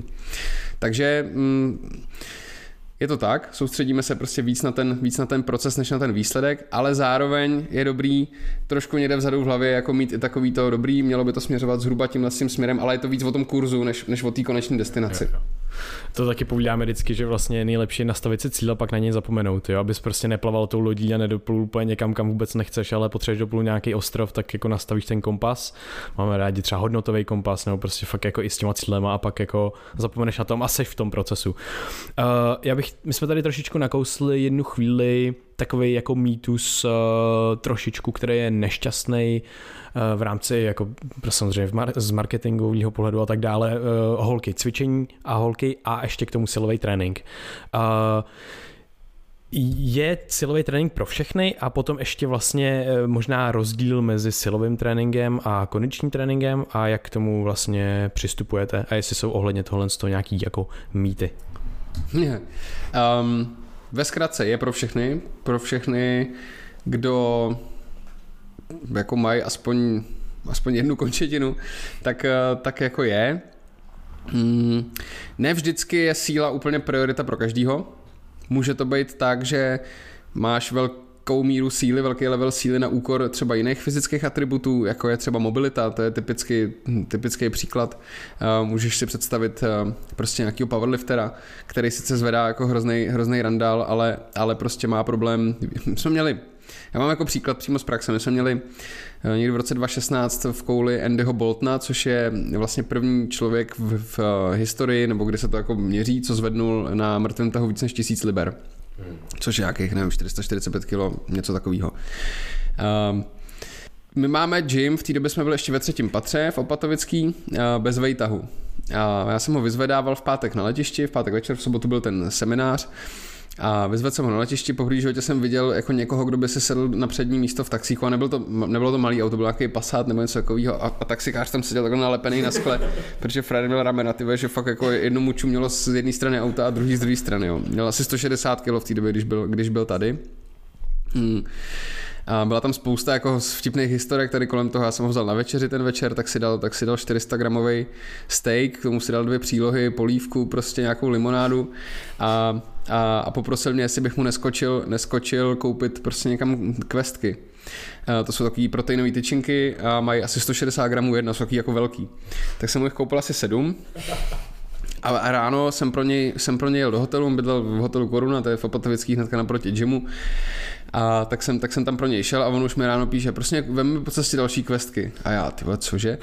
Tak jsem tam jako přišel a říkám, když jsme spolu včera jako v 8 byli na večeři, já jsem ti dal ty 7 tyčinek 160 gramových. A on, no já jsem tři sežral po, po, po tom, po, po večeři a, a nějak ve dvě ráno jsem se zbudil, měl jsem hlad, tak jsem dojet ten zbytek.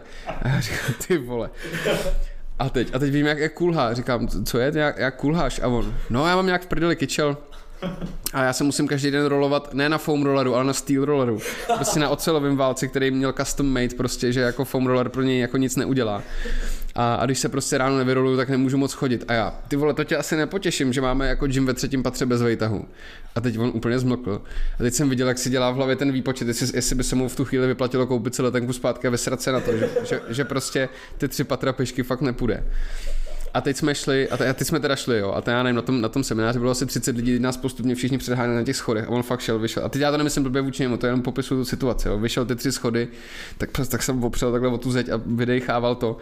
Teď já jsem stál, nevěděl jsem, co mám dělat, že jo. Jako, a, a to je právě jakoby ten případ toho, kdy teda jdeš jakoby tím směrem té extrémní specializace a seš jako totální jako špička ve svém ve svým oboru, protože on opravdu jako jednu dobu byl nejlepší na světě a, nebo minimálně teda v té organizaci, pro kterou, pro kterou závodil, protože on nezávodil v IPF, ale, ale v GPCčku. A a drží, drží teda nějaký ty rekordy, ale co všechno vlastně ten člověk jako kvůli tomu musí, musí obětovat. Jo? Tak jenom tím se vrátím k té tvý, k tvý otázce. Silový trénink principiálně je pro všechny, ale pak existuje prostě nějaká skupina lidí, kde asi nemá smysl dál s nima pracovat na síle, ale spíš jsou to jako jiný, jiný atributy. Mimochodem tohle je jasná, jasná manifestace toho, proč já mám velký problém s vrcholovými sportama. Uh, jakože nemám problém s vrcholovými sportovcema, pokud uděláš to rozhodnutí obětovat velkou část svého zdraví a pohybových eh, schopností pro to, aby se takhle úzce specializoval, udělej to, ale uh, sere mě, jaký je z toho světový fenomén. Jo, protože si myslím, že to stejně jako právě třeba ten marketing kolem, kolem toho fitness průmyslu, tak to úplně stejně vlastně likviduje pohled lidí na to, co znamená obecná fyzická kondice a příprava a tak dále. Um, síla není jediná, jediný atribut, na kterým pracujeme, ale je důležitý, protože mm, je to takový master klíč eh, ke spoustě dalších, ke spoustě dalších věcí. Jo? Mimochodem i třeba k té mobilitě. Pokud je nedostatek síly nebo svalové kontroly nebo stability určitého kloubu důvodem, proč máš třeba sníženou mobilitu, proč nemáš tak velký rozsah v nějakém, v nějakém kloubu. Jo? Může to být i naopak, že máš moc síly a proto nemáš tu mobilitu, pak je potřeba k tomu přistoupit jinak ale jinak je, jinak je síla taková prostě master kvalita. Je to jak tady tato, tady tato eh, nádoba na tu vodu, čím větší máš tu nádobu, tak tím víc do toho můžeš nalit ty vody a, ty, a ta, ty ostatní fyzické atributy, nebo většina z nich, tak je, tak je ta voda, kterou tam leješ. Včetně třeba flexibility. Je hrozně zajímavý, teď na to začaly vycházet, um, teď na to začaly vycházet jako skuteční, skuteční studie, Eh, něco, co my jsme tak nějak vlastně začali dělat před lety jako takovou znouzecnost, protože my na ty lidi máme hrozně málo času. My na ně máme vlastně, většina lidí k nám chodí trénovat dvakrát týdně na hodinu, 15 minut je rozcvička, 5 minut na konci je nějaký prostě cooldown a, a nějaký, nějaký jako protažení, takže na ně realisticky prostě máme dvakrát 40 minut, jako je ten, je ten silový, je ta silová část nebo silová kondiční. A takže jsem si jako říkal, tak já nemůžu se tady s nimi nejdřív jako půl hodiny protahovat a pak dělat tamhle a tohle. Já prostě potřebuji vybrat jako tři, čtyři úplně nejefektivnější věci, cviky, které budou fungovat a které pokryjou jako největší paletu těch, eh, těch fyzických atributů. Takže my jsme vždycky k rozšiřování třeba flexibility nebo k rozšiřování rozsahu pohybu přistupovali skrz vlastně silový cviky. Dám příklad, eh, třeba třeba uh, otvírání kyčlí, vlastně jasně uvolňování flexorů, flexorů kyčle, to je přední strana, přední strana kyčle, což je právě to, co dost často trpí s, s, kvůli tomu sezení tak na to většinou neděláme specializovaný stretch, ale používáme na to rozdělený dřepy, jako dřepy ve střihu, kdy máš jednu nohu vepředu, druhou vzadu. Takže pracuješ zároveň na síle, zároveň na stabilitě trupu. Uh, pokud máš uh, tu věc v rukách, třeba kettlebell nebo, nebo jednoručky nebo něco, pracuješ na síle úchopu a zároveň pracuješ na, na flexibilitě vlastně té přední strany kyčle. To je za mě ten, ten dobrý způsob, jak to dělat, no, protože to můžeš odmrskat prostě během půl hodiny a jít, jít domů. Takže to je, jaká byla ta původní otázka? uh, ty, ty, ty mýty a potom vlastně role to jako silového tréninku, jestli pro všechny a potom ještě jsem zmiňoval jako ty holky a vlastně ten, Jo, jo, jo, no. ty holky. No, um, hodně lidí se nás ptá, jaký je vlastně rozdíl v přístupu, v přístupu mm, vlastně tréninku ženských chlapů. Popravdě ty jejich tréninkové programy jsou extrémně podobný. Um, ono stejně, ten, ten náš přístup je, že posilujeme ten přirozený powerhouse toho těla, což je, což je střed těla, což je, což je zadek, což jsou kyčle, což je přední strana stehen, což jsou latysimy, křídla. To je takový prostě řetězec svalů, jsou to shodou okolností největší kusy masa, co na těle máme. A ty jsou schopný produkovat největší tenzy.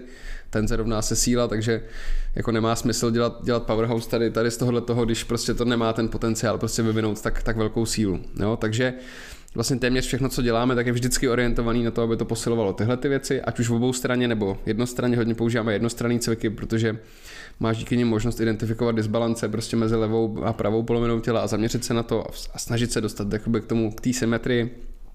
No, a to, tyhle ty potřeby jsou stejné, ať už jsi chlap nebo ženská, a když na tebe budu mít dvě hodiny týdně, tak, eh, tak moc jako ten rozdíl dělat, dělat nebudu. Něco jiného je, když pak na tebe mám toho času víc, tak můžu jako vzít v potaz i nějaký tvoje osobní potřeby, že jo, což jako u holek je dost často nějaká estetická stránka věci, ono teda u chlapů taky, to jako nemusíme se tady jako chodit kolem horký kaše, ale, ale uh, jo, pak prostě jsme schopní těm holkám prostě to, to upravit uh, trošku na míru z hlediska prostě hezčího zadku a, a tak dále, jo. takže to jako tam oni asi nepotřebují mít třeba tak velký ramena většinou, takže tohle pak ten rozdíl může být.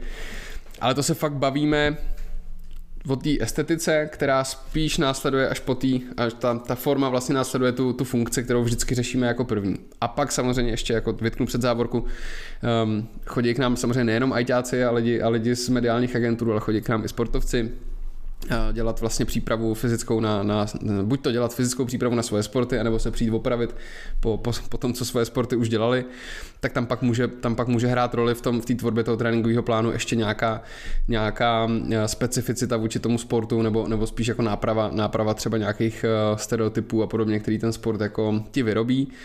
Na druhou stranu eh, je jako my jsme furt obecná fyzická příprava, takže jako jestli seš lyžář, golfista prostě a nebo fotbalista, stejně, stejně ten trénink bude jako velmi podobný u nás. Jo? Možná drobný niance, drobný rozdíly, ale je jakoby obrovská obrovská miskoncepce si myslet, že prostě potřebuješ mít pro každý sport jako specifický trénink. Ten sport už je ten specifický trénink, ty naopak potřebuješ tu, tu base, jakoby ten základ té pyramidy, na který pak jako můžeš, můžeš stavět. Hmm. Jo, jo. Uh, uh, já jsem právě jenom No prostě vlastně před poslední dobou jsem přemýšlel o tom, jak je jako nešťastný, jak se, uh, jaký je nastavení a jaký jsou představy o tom silovém tréninku u, u žen, protože prostě Uh, oni to potřebují úplně stejně jako každý jiný a bohužel se používají pojmy jako toning a věci a, a úplně Pro, se ne, ne, problémové partie. Ano, problémové partie a úplně se nepodporuje právě prostě cvičení s nějakým jako železem, což je prostě úplně v pořádku a ono se bojí třeba, že budou mít jako svaly a tak, ale to nabírání svalů je vlastně dost těžký prostě, takže jako uh, toho by se jako člověk všimnul a většinou a vlastně nabírání svalů je právě ten toning, který no, se popisuje jako to rýsování a tak dále. Takže ale taky... to ti můžu říct, že za poslední deset let se to hodně zlepšilo. Jo, bylo, to, bylo to mnohem horší, když, když koule začínala, tak tam byla jedna holka, Eh, to tak zůstalo dlouho. Dneska to máme tak jako docela 50-50. To je paráda. Eh, je to teda i taky trenér od trenéra, některý trenéři mají jako víc holek, ale, ale je to skvělý, jako já jsem za to strašně rád.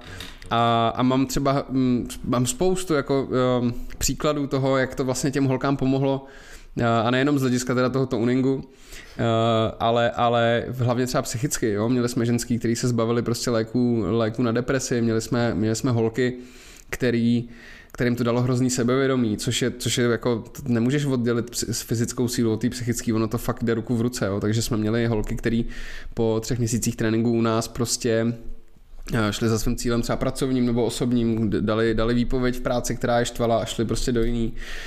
Uh, šli na sporty, na který si předtím nevěřili, prostě třeba, třeba na bojové sporty, o kterých si mysleli, že plně nejsou, protože na to nemají a, a tak to je, to je super. A tohle si myslím, a jako sebevědomí, jako, je něco, co si myslím, že potřebuje každý. Fyzická síla, psychická síla, odolnost, prostě uh, zažíváš jako diskomfort nějaký, ne vždycky se tě chce stát, mně se taky nechce, jako, skoro nikdy se mi nechce stávat, jako jo, ale, ale tohle jsou všechny ty věci, které ty pak můžeš aplikovat prostě kdekoliv jinde, jo, pokud, já si myslím, já si myslím, že je strašně důležitý každý den zažívat prostě nějaký vítězství, každý den zažívat nějaký úspěch, drobný, malý, jo, ale myslím si, že to je strašně důležitý.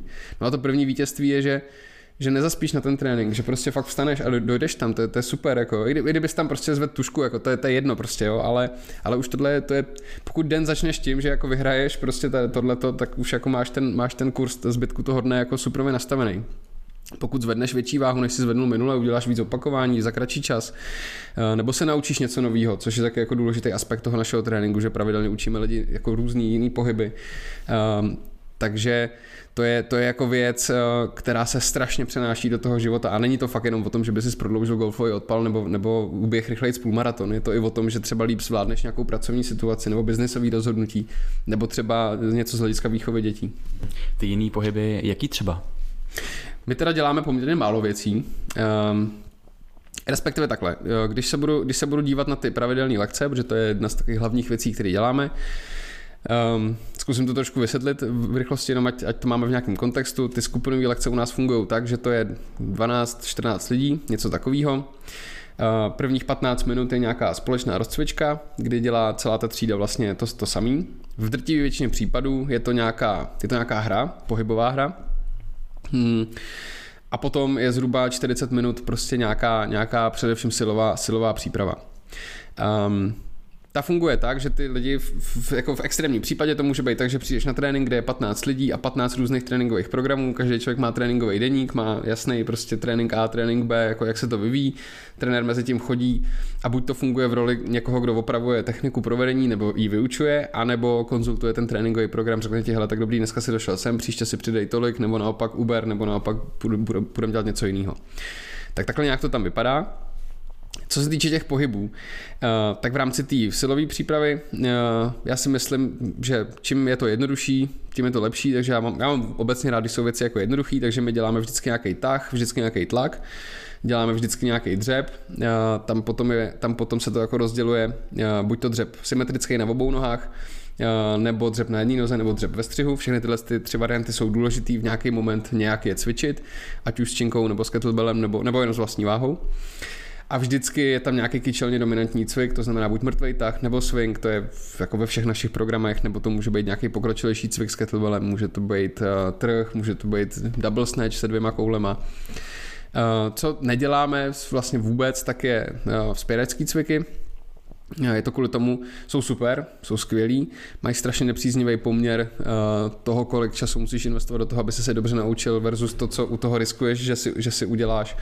Uh, jsou jako rychlejší cesty, jak dosáhnout prostě podobný, podobného výsledku. Samozřejmě ne, pokud chceš spěrač nebo chceš závodit v crossfitu, pak se to prostě naučit musíš, ale pro obecnou fyzickou přípravu to tolik potřeba není. No a tahle ta celá věc, a jo, ještě na konci se nosí. Uh, děláme carries, um, nebo lezeme po čtyřech a celá tato věc má nějakou kontinuitu. Jo? Od těch úplně nejjednodušších cviků eh, po ty, řekněme, náročnější, nebo přes ty náročnější až po ty, až po ty pokročilý. Takže třeba, když vezmu za příklad dřep, tak první dřep, který se u nás dělá, tak je goblet dřep, to je, kdy před hrudníkem držíš kettlebell za, za rohy. Z mého pohledu je to nejjednodušší varianta dřepu, pokud to děláš nějakou jako malou váhou, protože vlastně uh, je to ještě jednodušší než, eh, než dřep s vlastní váhou, protože posouváš těžiště dopředu, čili jsi schopný udělat to se vzpřímenějším trupem, takže je to méně náročný na mobilitu kyčlí, kotníků a tak dále. Plus díky tomu, že držíš něco v rukách, tak máš ten hmatový feedback v, těch rukách, eh, líp, líp aktivuješ střed těla, takže, takže jsi schopný udržet stabilnější trup. Takže to je ta první věc, kterou, kterou ty lidi učíme. Na první lekci tě naučím, že máš mít celý chodidla na zemi, cvičíme na boso teda, že máš mít celý chodidla na zemi, že špičky jako namíří do stejného směru, kam, kam máš pokládat lokty, to je vnitřní strana kolen, a že máš mít rovný, rovný záda, ne vertikální, ale, ale v neutrální pozici. Tak to je to první, s čím pracuješ na, na první lekci. No a pak postupně na tomhle tom iterujeme, podle toho, jak ti to jde. Jo? Pak v nějaký další lekci tě možná naučím, že cesta nahoru není cesta nahoru, ale že lek presuješ podlahu pryč od sebe. Pak tě naučím, že cesta dolů není cesta dolů, ale přitahuješ kolena nahoru, jo? nebo je to, jak kdyby si zadkem zatlačoval silnou pružinu do země. Sorry, zapomněl jsem ještě na první lekci, samozřejmě učíme dechání, jo, to, je, to je základ všeho. Jo, pak tě naučím další věci, že, že, máš, že máš v té spodní pozici, když se rozhodneš odtlačit tu podlahu, tak máš sevřít, sevřít to závaží. Další, co tě naučím, je, že když jdeš nahoru, tak roztahuješ, eh, roztrháváš podlahu jako na dvě půlky, nebo roztrháváš pánev na dvě půlky. Jo, a postupně vlastně iterujeme na té na jedné věci, až už jsi schopný cvičit technicky správně až a, a děláš na tom nějaký objem. A když dojdeš na nějakou určitou váhu, typicky u toho goblet dřepu je to kolem 32 kg pro, pro chlapy, tak si řeknu super, tak teď jsi jako ready na to, aby jsme šli na nějakou jako pokročilejší variantu. A teď se to jako větví, jo? můžu se rozhodnout, že, že s tebou budu dělat eh, rozdělený dřepy, nebo půjdeme na, na back squat s činkou, třeba to, to už jako jedno, jo. A ta krása spočívá v tom, že ty se, na, a ty se najednou ten, jako když, když budeš mít perfektní goblet dřep, tak já tě už na tom backsquatu nemám moc co učit. Já ti řeknu, dobrý, teď nemáš činku tady před sebou, ale máš činku tady vzadu a lokty patří sem a díváš se tamhle, ale jinak je to vlastně stejný. Jo? Cesta dolů není cesta dolů, ale zatlačuješ podlahu, dechá se u toho stejně. Eh, teda zatlačuješ podlahu, zatlačuješ pružinu a cesta nahoru není cesta nahoru, ale odtlačuješ podlahu. A, a to, tohle vzniklo, celý tohle to jsem vlastně dal dohromady na základě toho, že jsem nevěděl, Protože na začátku, když jsem měl pár hodin, tak všichni dělali to samý. Jo, všichni začali v jeden moment, otevřel jsem třídu, přišlo 10 lidí, se přihlásilo a jeli jsme prostě všichni spolu každou lekci, jak prostě když máš ve škole angličtinu. No jenže pak jsem zjistil, že někdo odešel, tam ta otěhotněla, tady ten chtěl přijít novej a najednou se začalo hrozně jako diverzifikovat ten, eh, ty, ty, ty, úrovně jednotlivých lidí. A já jsem si říkal, ty vole, tak teď už tak to nebude fungovat, že budou dělat všichni to stejný, protože pro někoho to bude moc a pro někoho to bude málo, někoho to bude srát, někoho to nebude bavit. A tak jsem začal přemýšlet nad tím, jak to jako skloubit dohromady, aby mohl kdykoliv kdokoliv do té třídy přijít, aby mohl kdykoliv kdokoliv přijít, třeba si nahradit trénink s jinou třídou a prostě, prostě dostal furt ten svůj trénink. a z toho vlastně vzniklo, vzniklo jsem si to, všechny ty cviky jsem si napsal na takový papírky, jsem se začal skládat takhle prostě v, v obýváku na, na zemi a vzniklo tady to kontinuum vlastně, vlastně těch cviků. A dal jsem na začátek ty nejjednodušší, na kterých se ty lidi učí ty, ty principy a nějak jsem určil nějaký, nějaký, nějaký benchmarky nebo nějaký milníky, který jsem chtěl, aby ty lidi zvládli, než vlastně pokročí o level dál. Postupem let ty milníky se trošku snižují, protože chodí prostě trochu jiná skupina lidí, ale do dneška vlastně fungujeme fungujem na tomhle tom. Uh, Netrám tvůj, tvůj uh, tweet, tak ho budu citovat. Nejlepší biohack, každodenní, systematická, konzistentní, opakovaná, smysluplná a někdy možná nudná práce. Sorry. jo. to, to bych se klidně podepsal. A mě zajímá, co ty uh, děláš uh, konzistentně, opakovaně, každý den. Jaký jsou tvoje návyky? Mm-hmm. Tak nějak přes co nejde vlak. Občas se čistím zuby. uh, naučil jsem se stát postel. To zní možná jakoby dost vtipně z úst 33 letého chlapa, ale, ale nedělal jsem to celý život a, a je to vlastně hnedka ta první, je to právě takový to první vítězství. Um, chodím trénovat každý ráno, chodím trénovat jako každý všední ráno. Chodíš na lačno nebo máš předtím snídaní? Dávám si, já jsem takový ten, to mám celý život. To je jediný jako věc, která mě na mě, ne jediná věc, která mě na mě sere, ale věc, která mě na mě sere hodně a kterou jsem ještě nezlomil, tak je, že já jsem takový ten, pokud mám někde být v 8 ráno, tak v 7.52 vstávám, tak na sebe hodím prostě to. Takže na lačno netrénuju, ale uh, piju po cestě na trénink protein. Eh, když jsem se nevykašlal na nákup den předtím, tak tomu mám nějaký kus ovoce. Eh, občas do toho dám čia semínka nebo něco takového, ale snažím se, nebo netrénuju, tak striktně netrénuju na lačno, jo, protože um, je prostě už jenom hele, ty když vypiješ protein před tréninkem, stejně ho jako nestrávíš, jo? takže ono jako fyzicky to s tebou asi nic moc neudělá, ale co to s tebou udělá psychicky, to je strašně moc. Takže já vím, že podám jako mnohem větší, mnohem větší um, mnohem větší uh, výkon na tom tréninku, když ten protein prostě v sobě mám. Uh, Další věc je, že se snažím si hlídat, abych měl za ten den docela, docela jakoby velký příjem, nebo ne velký, ale prostě nějaký, abych držel nějaký standard příjmu bílkovin. A pokud jako neudělám tohleto ráno, tak, tak už se to se mnou veze jako celý den, protože pak je pro mě hrozně těžký to dohnat, zároveň se snažím nejíst před spaním. Uh, ne vždycky se to povede, ale jako tomu spánku já opravdu jako dávám velkou, velkou, velkou váhu a vím, že když prostě se najím eh, jako před spaním, tak se mi ten spánek jako hodně znekvalitní. Takže já když prostě ne, se nenajím ráno před tím tréninkem nebo si nedám ten protein, tak už se to se mnou veze celý den a jsem jako těžce neschopný jako naplnit ten, naplnit ten příjem těch, těch proteinů. No, uh, po tréninku jedu do kanclu, dělám si vajíčka podle receptu, který jsem nedávno objevil, který je naprosto geniální. Uh, mám ho dokonce teda u sebe na Instagramu, je to Strada Radar, tak tam je to v highlights ve storíčkách. Ještě to budu updateovat, že jsem objevil ještě nějaký další, další jako hacky.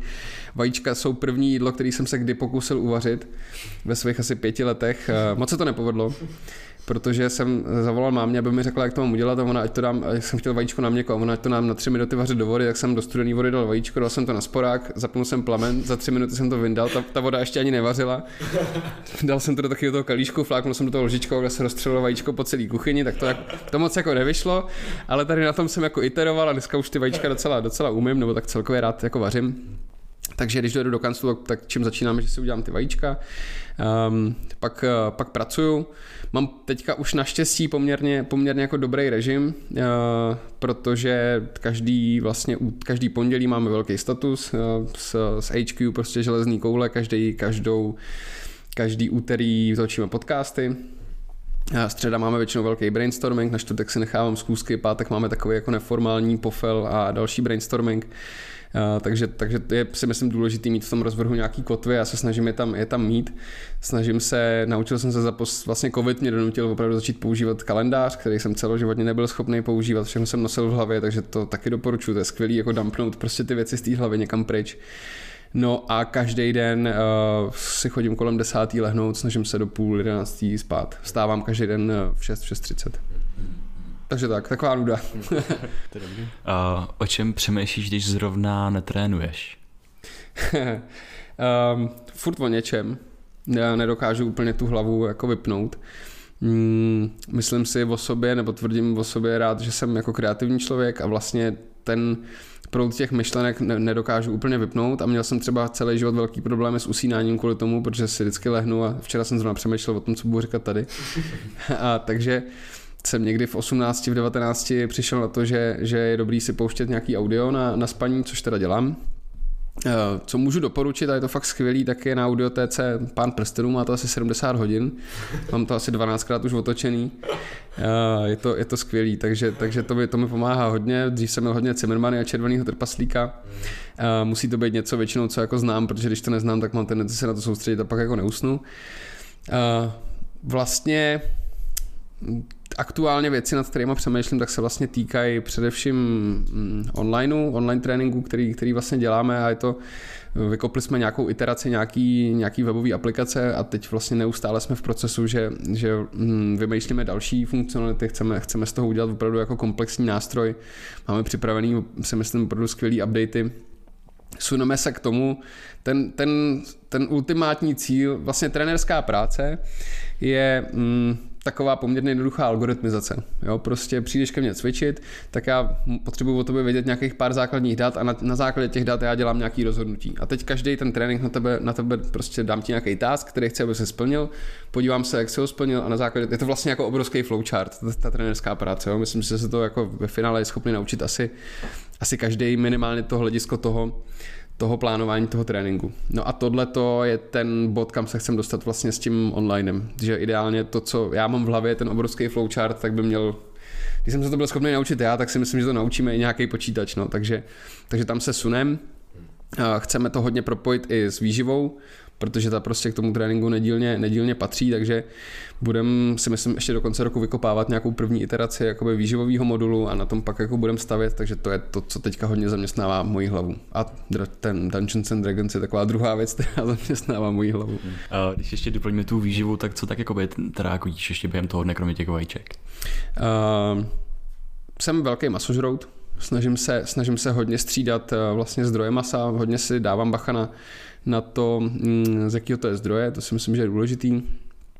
Nemyslím si, že je člověk vyvinutý k tomu, aby jedl vegansky, ale zároveň souhlasím s tím, že mm, že způsob, jakým se spousta jako masa mm, pěstuje, tak je, je špatně a měl by se, měl by se změnit. Um, jo, takže to je, to, je, to je jako jedna z věcí, kterou konzumuju hodně. Um, mám každý den nějaký, nějaký mléčný výrobek, většinou je to, většinou je to tvaroh, který jako úplně zbožňuju a, a snažím se jíst, snažím se jíst hodně čerstvé zeleniny. Uh, nevyhejbám se prakticky jako přílohám, nejsem, nejsem low carb, nejsem keto, nejsem paleo, už, už, to, už tady tu věc dělám dost dlouho na to, abych jako věděl, že jsou to trendy, které prostě přicházejí a odcházejí. Uh, myslím si, že je to takový dobrý začátek. Spousta lidí díky takovým těm různým Whole 30 a těmhle těm věcem se vůbec jako poprvé začala zajímat o to, co jedí a vlastně poprvé jako zjistili, že možná to, co jedí, nějakým způsobem souvisí s tím, jak se cítějí nebo jaký podávají výkon. Já jsem vlastně hodně orientovaný na to, že to jídlo vnímám uh, takový to každodenní jídlo, ne, ne takový to jako sobotní, kdy, kdy jdeš za tím zážitkem, ale takový to každodenní jídlo vnímám jako palivo prostě pro, pro ten trénink a pro tu regeneraci. Takže spíš si hlídám, abych toho jedl dost, než, než abych se nějak jako omezoval. A, takže tohle je dobrý, je to dobrý starting point, si myslím, že se jako hm, spousta lidí po ve 30 letech začala vlastně zjišťovat, že možná, že možná smažák není úplně jakoby to nejlepší palivo, který do toho svého těla můžeš dávat ale, ale je důležité tady u toho jako neskončit. Je důležité pochopit ty principy, na kterých to funguje, jaký by měly být poměry makroživin při tom, kdy, eh, kdy jakou máš eh, fyzickou aktivitu. Možná se to mění i v čase, jo? prostě teď ti vyhovuje něco, ale když za půl roku to může být něco jiného. Takže o tyhle věci je důležité si myslím, aby se lidi zajímali a, a chápali ten princip spíš než jakoby tyhle ty všechny jako keta a palea a, a whole 30 a jakýkoliv tyhle ty jako restriktivní směry jsou vlastně vždycky jenom nějaká zkratka. Je, je to jenom výsek nějaký reality. A když si koupíš dostatečné množství knížek o zdraví výživě, tak oni se vlastně všechny hrozně protiřečí. Takže když by si měl aplikovat všechny ty principy, tak nebudeš jíst nic. Kam si myslíš, že se člověk může také obrátit, eh, aby dal dokupit třeba svůj jídelníček? Uh, děláme to my, ale děláme to v hodně omezený míře. Uh, děláme to vlastně téměř výhradně v rámci našeho programu Amazing 12, což je takový tříměsíční poměrně intenzivní, intenzivní uh, zátěžák, uh, kdy se snažíme prostě docílit co největší změny po stránce výkonnostní a po stránce estetický za ten omezený čas.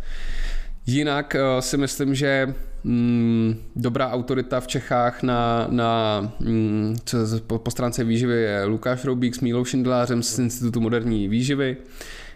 Je to no bullshit přístup, prostě flexibilní, flexibilní stravování, prostě jdou po principech a ne, a ne jenom po, uh, po trendech, prostě naopak spoustu těch trendů docela jako šikovně vyvracej.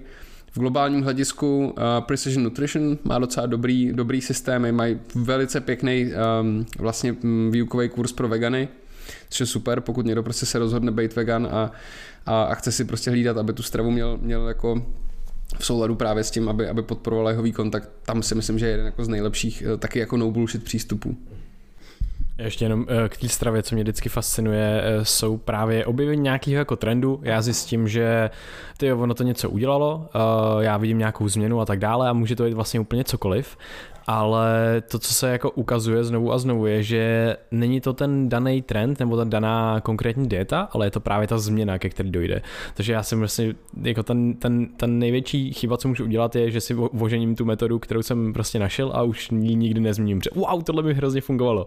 A, takže tohle to bych jenom uh, jako na to chtěl upozornit, že je dobrý vlastně to zkoušet, měnit a tak dále. Když mi něco funguje, tak se aktualizovat za měsíc, za dva, za tři a třeba zkusit něco jiného. Protože přece jenom jako lidi uh, potřebují občas jako ten, ten návod, že jo, na, hlavně přesně na začátku, jako a je super vyzkoušet si ty věci, že vyzkoušet si a potom najednou člověk získá ty principy, získá to, hele, tohle to mi funguje trošičku líp než něco dalšího a najednou můžu být flexibilní, můžu to ohybat. A přijde mi zajímavý, že tohle vlastně se dá dělat i v tom tréninku, že jo, že tam taky to není o tom, že ty objevím jednu věc a budu dělat do konce života, protože tam mi funguje, ale najednou ta změna v tom tréninku je taky vlastně ta důležitá věc. Hele, to si popsal uh, strašně pěkný fenomén, um, který vlastně funguje obousměrně. Jo, protože um, ať už je to v tom jídle nebo v tom tréninku, přesně jak říkáš, když někdo udělá změnu, tak většinou ta, ten začátek té změny bude mít prostě nějaký efekt. V tom tréninku se to manifestuje většinou tak, že jsi namožený, tak máš pocit, jako že, že, že pro sebe něco děláš je důležitý nestat se, nestat se obětí uh, vlastně tady toho, tady, toho, tady toho placebo efektu, nebo tady toho, tady toho nic neříkajícího efektu. Uh, je důležitý ty věci vždycky sledovat v, v širokém kontextu, v, v dlouhodobém horizontu Eh, zároveň taky platí, ať už ve výživě nebo i v tom tréninku, je tam, je tam hm, jak to řekne česky, vždycky to zapomenu, takový to, takový to rule of diminishing returns, že prostě vlastně v tom tréninku jdou, jdou dvě protichudné věci. Aby se v něčem zlepšil, musíš to pravidelně dělat, ale když něco pravidelně děláš, tak ti to přestane v čase dávat prostě takový benefit. Jo, takže vlastně pak nastupuje něco, čemu my říkáme eh, jako specializovaná variace, že to změníš, ale vlastně jenom trochu. Jo, to je právě třeba to, že místo jednoho dřepu začneš dělat jinou variantu dřepu, ale není to, že překopeš celý trénink trénink prostě a místo silového tréninku začneš skákat přes švihadlo, jo, prostě je důležité tohle umět, umět uh, vybalancovat. Um, u toho Uh, s tím jídlem. Nejlepší příklad za všechno, uh, asi prostě to, totálně největší bullshit dokument, co existuje, Game Changers, takový ten veganský. Uh, oni tam spoustu věcí říkají, které jsou pravda, jo? ale za prvý teda je potřeba se podívat na to, kdo to financuje uh, a že James Cameron má obrovský multimilionový biznis prostě na veganský doplňky stravy, tak asi nebude točit prostě filmy o tom, jak je maso skvělý. Um, ale tam, tam bylo hrozně super, když začali vlastně ty, ty sportovci, co začali přecházet na tu veganskou stravu a začali říkat, já se teď cítím skvěle. No ale co si je předtím? No v Mekáči. No shit Sherlock, ty vole, jako, to je, to je zajímavý, že když jsi začal žrát zeleninu prostě jako, jako whole foods a prostě nějak jako rozumně, tak, takže že to je lepší než junk food. Ale to neznamená, že kdyby si prostě nejedl maso, že, že by možná se necítil ještě líp, jo. takže jak říkám, vždycky je potřeba se na to dívat v nějakém, v nějakém kontextu, jo? ale ty máš naprostou pravdu, že uh, ta změna vždycky vede prostě k nějak, je to vždycky nějaký impuls. Vždycky se něco, když uděláš změnu, něco se, něco se prostě změní. A uh, tohle, t, tak pak je taky potřeba se zaměřit jako na ty správné metriky, že jo? protože uh, lidi přejdou na low carb a řeknou, ty já jsem za první týden zhubnul 4 kg. No ty vole, protože prostě si vole ztratil vodu, protože prostě sacharidy sajou vodu, no tak, uh, tak zkus to vydržet prostě, zkus to vydržet prostě měsíc. Jo? A nebo třeba příklad toho veganství, já jsem úplně v pohodě s tím, když to někdo, když to někdo začne jíst z nějakého ideologického směru. Prostě nesouhlasí s tím, jak si, jakým způsobem se třeba pěstují zvířata. Fajn. Ale hrozně mě štve ten narrativ, že, že, to je to, k čemu jsme se jako vyvinuli, že to je ta jediná, to není prostě ta jediná správná, jako jediný správný výživový směr. A, a to, co na to já vždycky říkám, já bych chtěl vidět ty long term effects, já bych chtěl vidět ne prostě tebe za 10 let, já bych chtěl vidět prostě celou generaci, celou jakoby uh, kulturu veganů, který to pojedou prostě třeba 4 generace a, a nebudou nikdy jíst žádný maso a žádný živočišný produkt, tak to bych chtěl vidět, to by pro mě byl důkaz, jestli jsme se skutečně vyvinuli jako k veganskému příjmu. Já jsem k tomu ještě vlastně jako maso a k tomu tématu, tak jsem právě četl nedávno nějaký jako metaanalýzy na eh, jezení právě červeného masa a tak dále, protože občas se ukazuje, že to zvyšuje třeba šance jako rakoviny a tak dále, ale teďka byly udělány jako studie metaanalýzy na to, že vlastně co je to červený, co, co je nejčastější červené maso? No jako nejčastějšího, nebo často ho jíme vlastně v nějakém super zpracovaném produktu, který, který není zdravý, se spoustou nějakého hnusného tuku, který jako je úplně ultra nezdravý.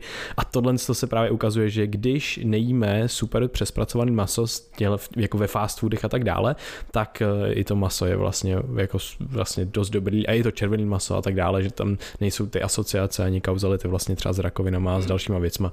Takže to je jenom, jenom taková zajímavá věc, že dost lidí potom namítá některé, některé tyhle ty věci. Hele, ono je taky, to, tohle je jako obecně téma um, hrozně komplexní a komplikovaný, protože dobrý, tak um, jet si červený maso, máš raka, ale já bych chtěl teda vědět, jak, co, co dál si jako dělal. Jo? Prostě jak, jak moc velká byla míra tvýho stresu každý den, co si cvičil, jak si cvičil, jestli vůbec si cvičil, kolik si toho naspal.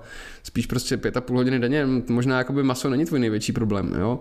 A pil si dost, nepil si dost, jakou máte v rodině, prostě, jaký máte predispozice třeba k těm onemocněním. Ale vtip je v tom, že takovýhle studie je prakticky nemožný udělat, protože jak, jak, jak to budeš kontrolovat, prostě jak to budeš kontrolovat dlouhodobě, prostě to, to, je, to je tak hrozně náročný. Uh, já souhlasím s tím, že, že jako, na, jako, mm, jako civilizace konzumujeme jako velké množství masa, nepotřebujeme ho tolik, jako když někdo dělá asistentku v ofisu někde, tak jako asi nepotřebuje mít každý den prostě tři porce masa, ne, ne, nemusí.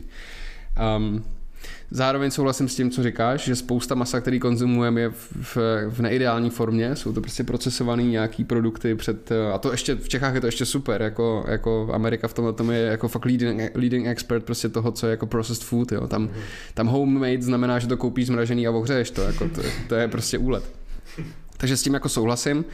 Eh, je taky teda zajímavý, to, to hrozně bych chtěl eh, se o tomhle tom s někým pobavit, eh, protože mám hrozně omezený, hrozně omezený, hm, hrozně omezený výhled tady v tom, ale viděl jsem teďka na YouTube hrozně dobrý dokument, který debunkuje takový ty ekologický dopady vlastně pěstování masa, kdy třeba jeden z těch argumentů je, že to zabírá půdu, na který by šlo pěstovat něco jiného. Teď ten člověk říká, ale nešlo, tam roste jenom tráva, proto tam jsou ty krávy, kdyby tam šlo pěstovat něco jiného, tak by se tam pěstovalo něco jiného jo, a že to spotřebuje hodně vody. A on říká, no jo, 97% té vody je dešťová voda, která by tam jako stejně spadla a teď jako vlastně bere jednu tu věc za druhým a nemám dost velký mm, jako vědomosti nebo velký rozhled na to, abych jako dokázal říct, kde ta pravda je, ale hrozně bych tohle to chtěl jako proskoumat. Uh, takže pokud někdo máte, kdo tohle to poslouchá, nějaký informace na tohle téma, pošlete mi to, hrozně by mě to zajímalo. Mm-hmm. Uh, mě jako jedna z těch posledních věcí zajímá váš marketing v kouli, protože je jako totálně úderný, prostě, ale taky asi uh, netrefí úplně všechny, že jo? Že, je to jako, že má nějakou jakoby svoji duši. Z čeho to vychází? Um, historicky to vychází z nouze, protože, protože já jsem začínal na tom, že jsem uh, Úplně první, co jsem dělal, bylo, že jsem psal na internet vlastně tréninkové programy třikrát týdně. Uh, to bylo úplně první, co jsem dělal. Pondělí, středa, pátek jsem napsal, co mají lidi cvičit. Um, pak jsem se na to asi za tři měsíce vykašlal a lidi mi začali psát, co je, on dneska není trénink. A já, cože, on podle toho fakt někdo cvičí, no tak, tak jo. tak jsem to psal. A potom to bylo v době, kdy content marketing ještě vůbec jako nebylo, to ne, snad ani neexistovalo, nebo, nebo, nebo minimálně v Čechách to jako ne, nebylo slovo, jo, nebo nebylo slovní spojení. A já jsem vlastně eh, tím, že mě celý život bavilo vždycky něco psát, tak jako mě bavilo psát o tom, co, co, eh, co čím jsem zrovna žil, což teda bylo, což teda bylo eh, cvičení s kettlebellem. A zároveň mě vlastně hrozně štvalo, buď to, jakým způsobem o tom psali v ostatní média, že to bylo nudný, vlastně nikdo to moc nechápal, přečet si z toho, byly tam nějaký prostě latinský názvy, nikdo moc tomu jako nerozuměl, takže já jsem chtěl ty věci psát za prvý, tak jak kdybych to říkal kámošovi v hospodě, aby to bylo úplně srozumitelné, aby se v tom každý, každý mohl jako najít. A za druhý, právě hrozně štvali už od samých začátku ty mýty, který, který jako okolo toho byly, tak jsem se snažil trochu jako rozbíjet tyhle, ty, tyhle ty věci. Psal jsem o tom tak, jak mi víceméně držka narostla, takže, takže z toho jako celá ta tonalita nějak vznikla. Já jsem v té době já jsem rozhodně spoustu lidí jako naštval, nebo prostě znepřátel si, protože najednou přišel nějaký prostě 22 letý kreten, který o tom jako začal psát, začal říkat, že kdo běhá, tak je blázen a kdo, kdo dělá kulturistiku je blázen. To prostě já jsem byl hrozný jako v nácek tady v tom názorovej. Takže spoustu lidí určitě jsem jako tím naštval, nebo štval, nebo možná štvu do dneška. Ale našli se lidi, kteří v tom se nějak jako našli, ty se ke mně začali prostě nabalovat, ty s náma začali trénovat. No a vlastně tady z, tý, tady z toho my jsme nikdy de facto jako neustoupili. Jo? Um, důležitý je to, co ty si vlastně řekl, že, že, mm, že to není pro každýho, jakoby není, protože marketovat věc, eh, která je pro každýho, je strašně těžký. Tak my jsme se prostě v nějaký moment rozhodli, že pokud to chceme dělat efektivně a, a levně, což si myslím, že jako umíme, tak si prostě vybereme nějakou cílovku, ke který budeme mluvit a který budeme mluvit tak jak, tak, jak si myslíme, že ona to chce poslouchat. Zároveň ale, aby jsme nemuseli mi nějak ohybat páteř. Jako já cokoliv, co říkám, nebo co říkáme, co pouštíme ven, já se to, prostě se pod to podepíšu, je to na základě nějakých eh, našich zkušeností a, a toho, od koho my jsme se učili prostě a tak dále. Takže to jako není eh, že bych nějak ohejbal realitu, to, to vůbec, ale prostě hold jako mluvíme, mluvíme tímhle způsobem proto, že chceme prostě mluvit k nějaký naší, k nějaký naší cílovce, tato této v této prostě míře chce nějakým způsobem konzumovat, odkazujeme se furt na nějaký uh, popkulturní věci, že jo, prostě natočili jsme spoustu videí taky a, a, a tak. A mě se nedávno někdo jako na to ptal, jestli, jestli ta komunita, která kolem kole vznikla, je právě kvůli tomu marketingu, těm vtipným obrázkům a videím, videím s Vaškem Vidrou a tak. A to tak vůbec není. Ta, ta komunita je tam proto, že to je prostě parta lidí, kteří mají jakoby společnou představu a shod, shodují se v představě o tom, jak by se mělo trénovat, jak by se mělo jíst, jak by se to mělo učit, jak by se to mělo praktikovat. A to, že, to, že děláme nějakou srandu někde, nebo možná to někomu přijde vtipný, tak to je spíš taková, taková jako věc navíc. Ale kdyby ten, kdyby ta služba jako taková, nebo ten produkt, nebo ten trénink prostě stála za prd, tak, ten, tak ta vrstva nad tím, to, to, to jako těch vtipných memíček a, a, a a tak, tak, tak by jako nefungovala. Jo, takže ten, ten, myslím si, že nejlepší marketing koule je samotná ta, ta koule, ten, ten produkt jako takový, prostě ta, ten trénink. Uh, já bych se chtěl dostat ještě k dvou tématům a jedno z nich je uh, tvoje prožívání a tvoje vůbec způsob jako přemýšlení a takhle, protože nás vždycky zajímá, uh, jak funguje jako něčí mozek vlastně, jo? protože někdo, fun- někdo funguje víc, třeba jako, jako typ přemýšlení, někdo víc v obrazech, někdo víc pocitově a tak dále a my sami, pro nás samotný to bylo velký jako game changer v nějakém přístupu vůbec uh, k lidem a k životu a tak dále, protože jsme zjistili, že přemýšlíme my dva jako s Krištofem úplně jako jiným způsobem, tak mě zajímalo právě, jaký způsob ty uh, toho přemýšlení máš, jestli právě obrazy, uh, vidíš věci nebo, nebo cítíš věci a tak dále. Pojmenoval si fenomén, který je pro mě strašně důležitý, protože úzce souvisí s vyučováním, protože jedna z těch, jedna z těch jako základní, jeden z těch základních předpokladů pro to být, eh, být dobrým učitelem, lektorem, instruktorem, trenérem, koučem, whatever, tak je vlastně pochopit, kdo stojí na té druhé straně a právě jak přemýšlí.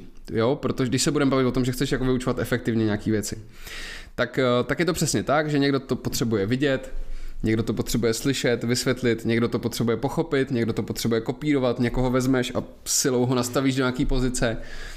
Někdo naopak na tohle bude reagovat jakoby negativně, někdo potřebuje udat úhly prostě v, v přesných číslech, někdo naopak to prostě nemůže mít v číslech, jo. Um, v momentě, kdy já jako trenér pochopím, jak funguje ten druhý, tak uh, tak se mi bude ten člověk vyučovat mnohem s nás a oba z toho budeme daleko víc, daleko víc happy. Já osobně, pokud tě to teda zajímá, tak jsem extrémně vizuálně orientovaný člověk a nejsem schopný se naučit cokoliv, co slyším. Okamžitě zapomínám, prostě eh, celoživotně to tak mám, dokonce i jako blbě rozumím. Měl jsem největší problém vždycky ve škole s takovým tím, já mám docela talent na jazyky, ale měl jsem extrémní problém s takovým tím odposlechem těch rozhovorů. Jak vždycky učitelka přinesla ten magneták, vy jste docela mladý, vy jste magneták už možná neměli, my jo. Strčila tam tu ohranou kazetu, zavřela to, pustila to a teď jako si měl za, za 10 minut říct, o čem se bavili. A, e, to prostě ale, ale, ono to je úplně jedno, jak jsem mladý, protože ty nahrávky si 80 tak se pouští do dneška. jo, no, dobrý, tak. A naopak um, vizuální věci, prostě text, Vždycky jsem, mám, mám jako fotografickou paměť, vždycky jsem si informace pamatoval podle toho, kde jsem je měl na stránce napsaný, jak byl velký ten odstavec, takhle, takhle já funguju, potřebuji věci na ně koukat, analyzovat je prostě pohledem, pochopit je eh, tímhle tím způsobem. Um, takže to, to takhle já funguju. No. Vždycky jsem měl víc, eh, já mám, jsem, jsem teda jako i trošku hudebně orientovaný, nějaký čas jsem strávil na tou kytarou, teď jsem se mm, před covidem učil na bicí, což, což je super, myslím si, že kdokoliv, kdo chce proniknout do světa hudby, tak přes bicí je ta cesta protože jsme všichni rytmicky, rytmický tvorové, tluče nám srdce, to je základní rytmus, který, který máme a rozdělovat nějaký časový úsek na menší kousky eh, je prostě v naší, v naší DNA. A co je na bicích skvělý, že už na lekci jedna si zahraješ písničku, jo? prostě eh, jednoduchý rytmus, prostě kopák na, na první, na třetí a, a, a, a buben na, na, na druhou a na čtvrtou a zahraješ si jakoukoliv rokovou písničku, což s tou kytarou takhle rozhodně není, tam to, tam to chvíli trvá, než se k tomu dostaneš.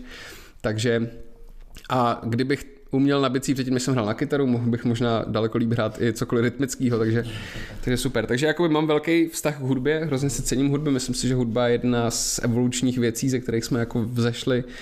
Um, je to důležitá jako kulturní složka našich životů, ale vždycky jsem byl víc uh, filmový, obrazový, grafický, uh, takový vizuální. Jasně, díky. Uh, s hudbou je to hrozně zajímavý, protože třeba při, se ukazuje při muzikoterapii, že se synchronizují vlastně mozky, uh, ty mozkové vlny a tak dále, takže to je jedna, jedna taková zajímavá věc.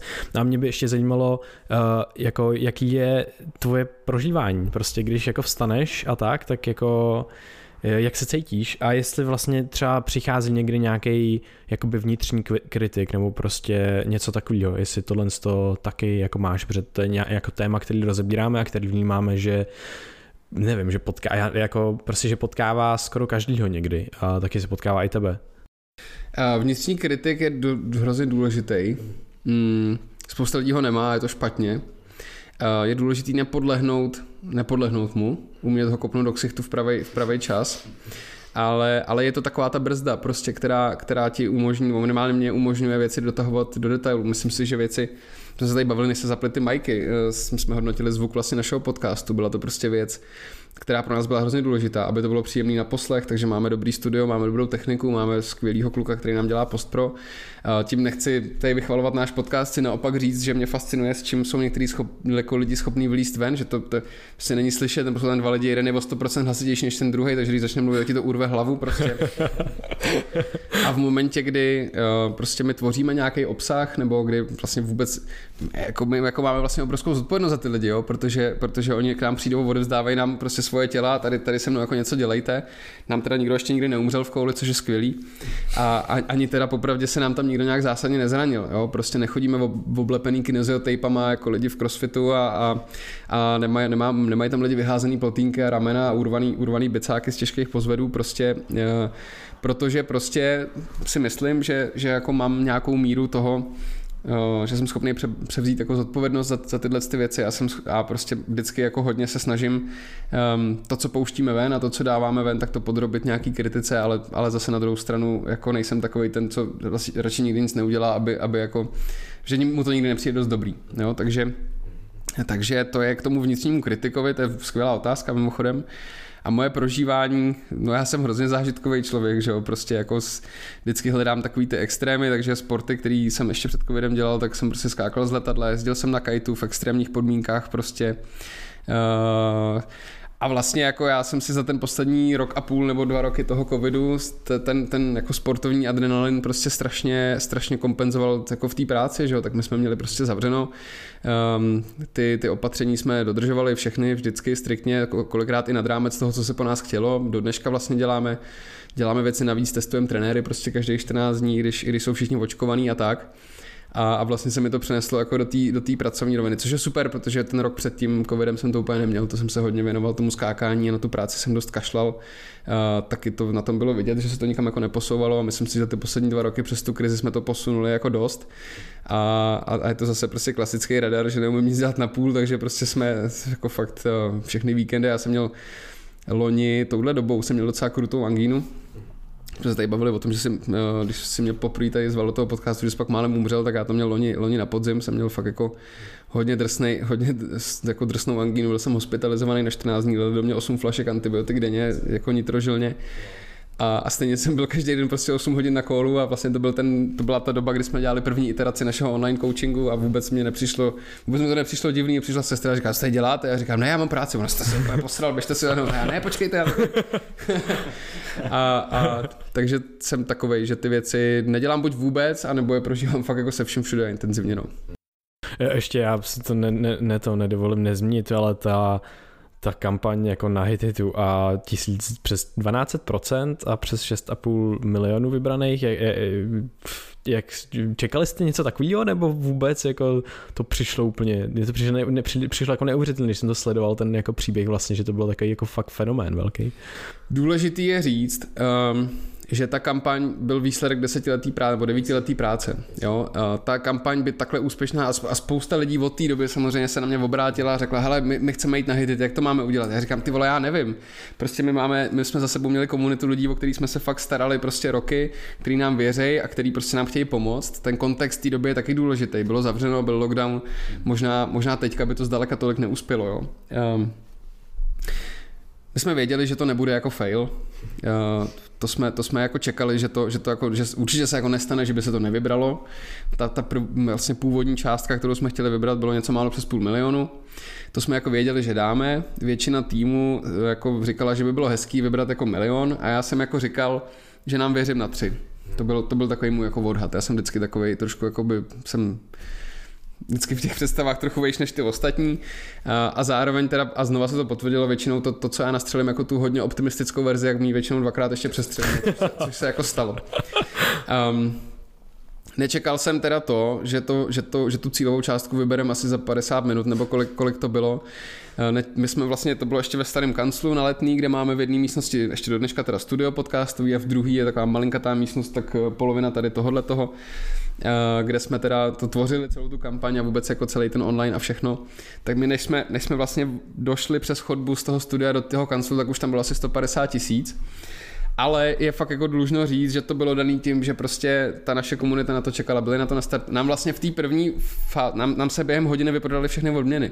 Že jsme jako nevěděli, jak to úplně bude fungovat, tak jsme tam dali jenom jako toho trochu a, a teď jako se to všechno vyprodalo a abys tam přidal další ty odměny, tak ti to musí schválit jako by na té jejich straně, tam sedí prostě uh, Danča, která to prostě musí odklepnout a teď ona šla zrovna na oběd, tak mi úplně do hajzlu, teď, teď ty lidi tam jsou, nemají si co koupit, začali úplně panikařit, jo.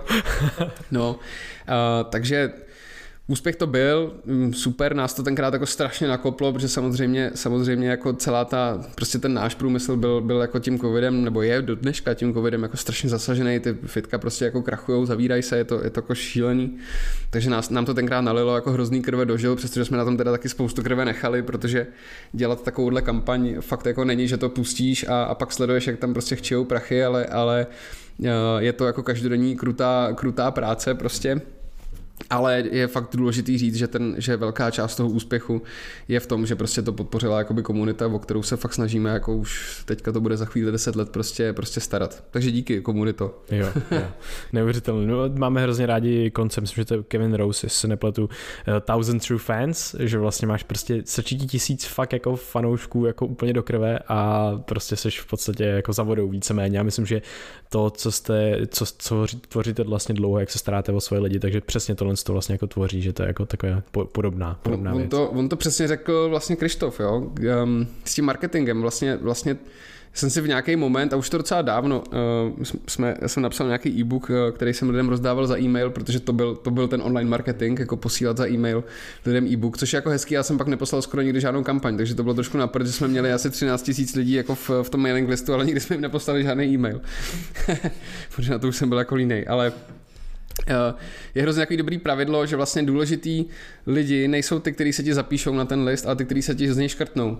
A já si myslím, že ta relevance je ten king a je to právě ten důvod, proč my se nesnažíme jako zavděčit všem a mluvit ke všem, přestože, přestože ten náš trénink je vhodný pro všechny, ale, ale já vím, že by bylo prostě tisíckrát víc náročný snažit se mluvit ke každému, prostě k mý babičce a, a zároveň prostě k pětiletý neteři a, a jako ke sportovci a prostě k nesportovci k voliči SPD a k voliči prostě spolu, jo, tak, tak prostě jsme se rozhodli jako jít nějakou cestou a jdeme na to, jdeme na to spíš jako z relevanci a tu efektivitu a ono, ono to vypadá, že to, že to vlastně docela, docela funguje. No. Hm. A ta autenticita je stejně potom jako vlastně ve finále nejsilnější jako nástroj, který to ne, nemá cenu se ohybat jako ke všem, protože pak z tebe vznikne nějaká obecná věc, ke který se už nikdo vlastně nemůže vztáhnout, protože se snažil ohnout prostě jako úplně ke všem a to potom jako taky nedává smysl. Taková šedá zóna, že jo. zapadáš. Uh, asi jako jedna z posledních věcí uh, mě uh, zaujalo tvůj, tvoje vášeň pro Dungeons and Dragons. Takže vlastně pro, vlastně pro posluchače, kteří to třeba úplně tolik jako neznají nebo nezažili, tak o co, o co vlastně jde a co tam v tom teďka provádíš, jak dlouho už, jak dlouho už hraješ vlastně a, a tak dále, jaký s tím máš zážitky. Vstupujeme do dalších čtyřech hodin tady toho podcastu. Yes, yes, super. Um, já jsem celoživotní hráč, mm, vždycky jsem něco hrál, bylo to dračí doupě, byly to deskovky, když jsem, když jsem, dlouhý roky jsem chodil do skauta, pak jsem vlastně, pak jsem vlastně se dostal do toho, že jsem já vytvářel ten program pro ty děti a ty hry jsem vymýšlel a prostě, já, takže já jsem, myslím si, že hra je, je něco, co je prostě v našem DNA, my jsme sociální tvor, hrajeme si, učíme se hrama, bavili jsme se tady o těch definitivních a infinitivních hrách, velký téma. Myslím si, že myslím si, že um, jak se říká, že starýho psa novým kouskům nenaučíš, tak je to tak, že když se přestaneš učit nový kousky, tak se z tebe stane, stane ten starý pes. Jo? A, a, a ta hra uh, je vlastně jeden, jeden z nástrojů, jak oddálit to, to stáří to se v, tý, v tom Dungeons and Dragons manifestuje naprosto na, na, na mnoha úrovních a naprosto fascinujícím způsobem. Protože um, a vděčíme za to Stranger Things a Big Bang Theory a tady těm věcem, že už nejsme taková ta banda, banda divných nerdů, ale už to vlastně dneska hraje hrozně moc, hrozně moc lidí, včetně, včetně hollywoodských hvězd, jako je Vin Diesel. Um, takže je to jako super, že se to dostává čím dál tím víc jako do povědomí lidí. Za chvíli vznikne, za chvíli vznikne na Amazon Prime bude uh, Vox Machina, což je, což je vlastně anime seriál, který vychází vychází uh, z Critical Role, což je, což je vlastně nejslavnější, jako jsou nejslavnější streameři D&Dčka na světě. Uh, jsou to všechno voice actors v anime a ve videohrách. Uh, jsou tam lidi z Last of Us nebo z Horizon Zero Dawn, prostě z takovýchhle her, tak ty se scházejí a hrajou prostě v partě uh, D&Dčko a teďka na základě toho jejich první kampaně vzniká anime prostě na Amazon Prime, což je neuvěřitelně skvělý.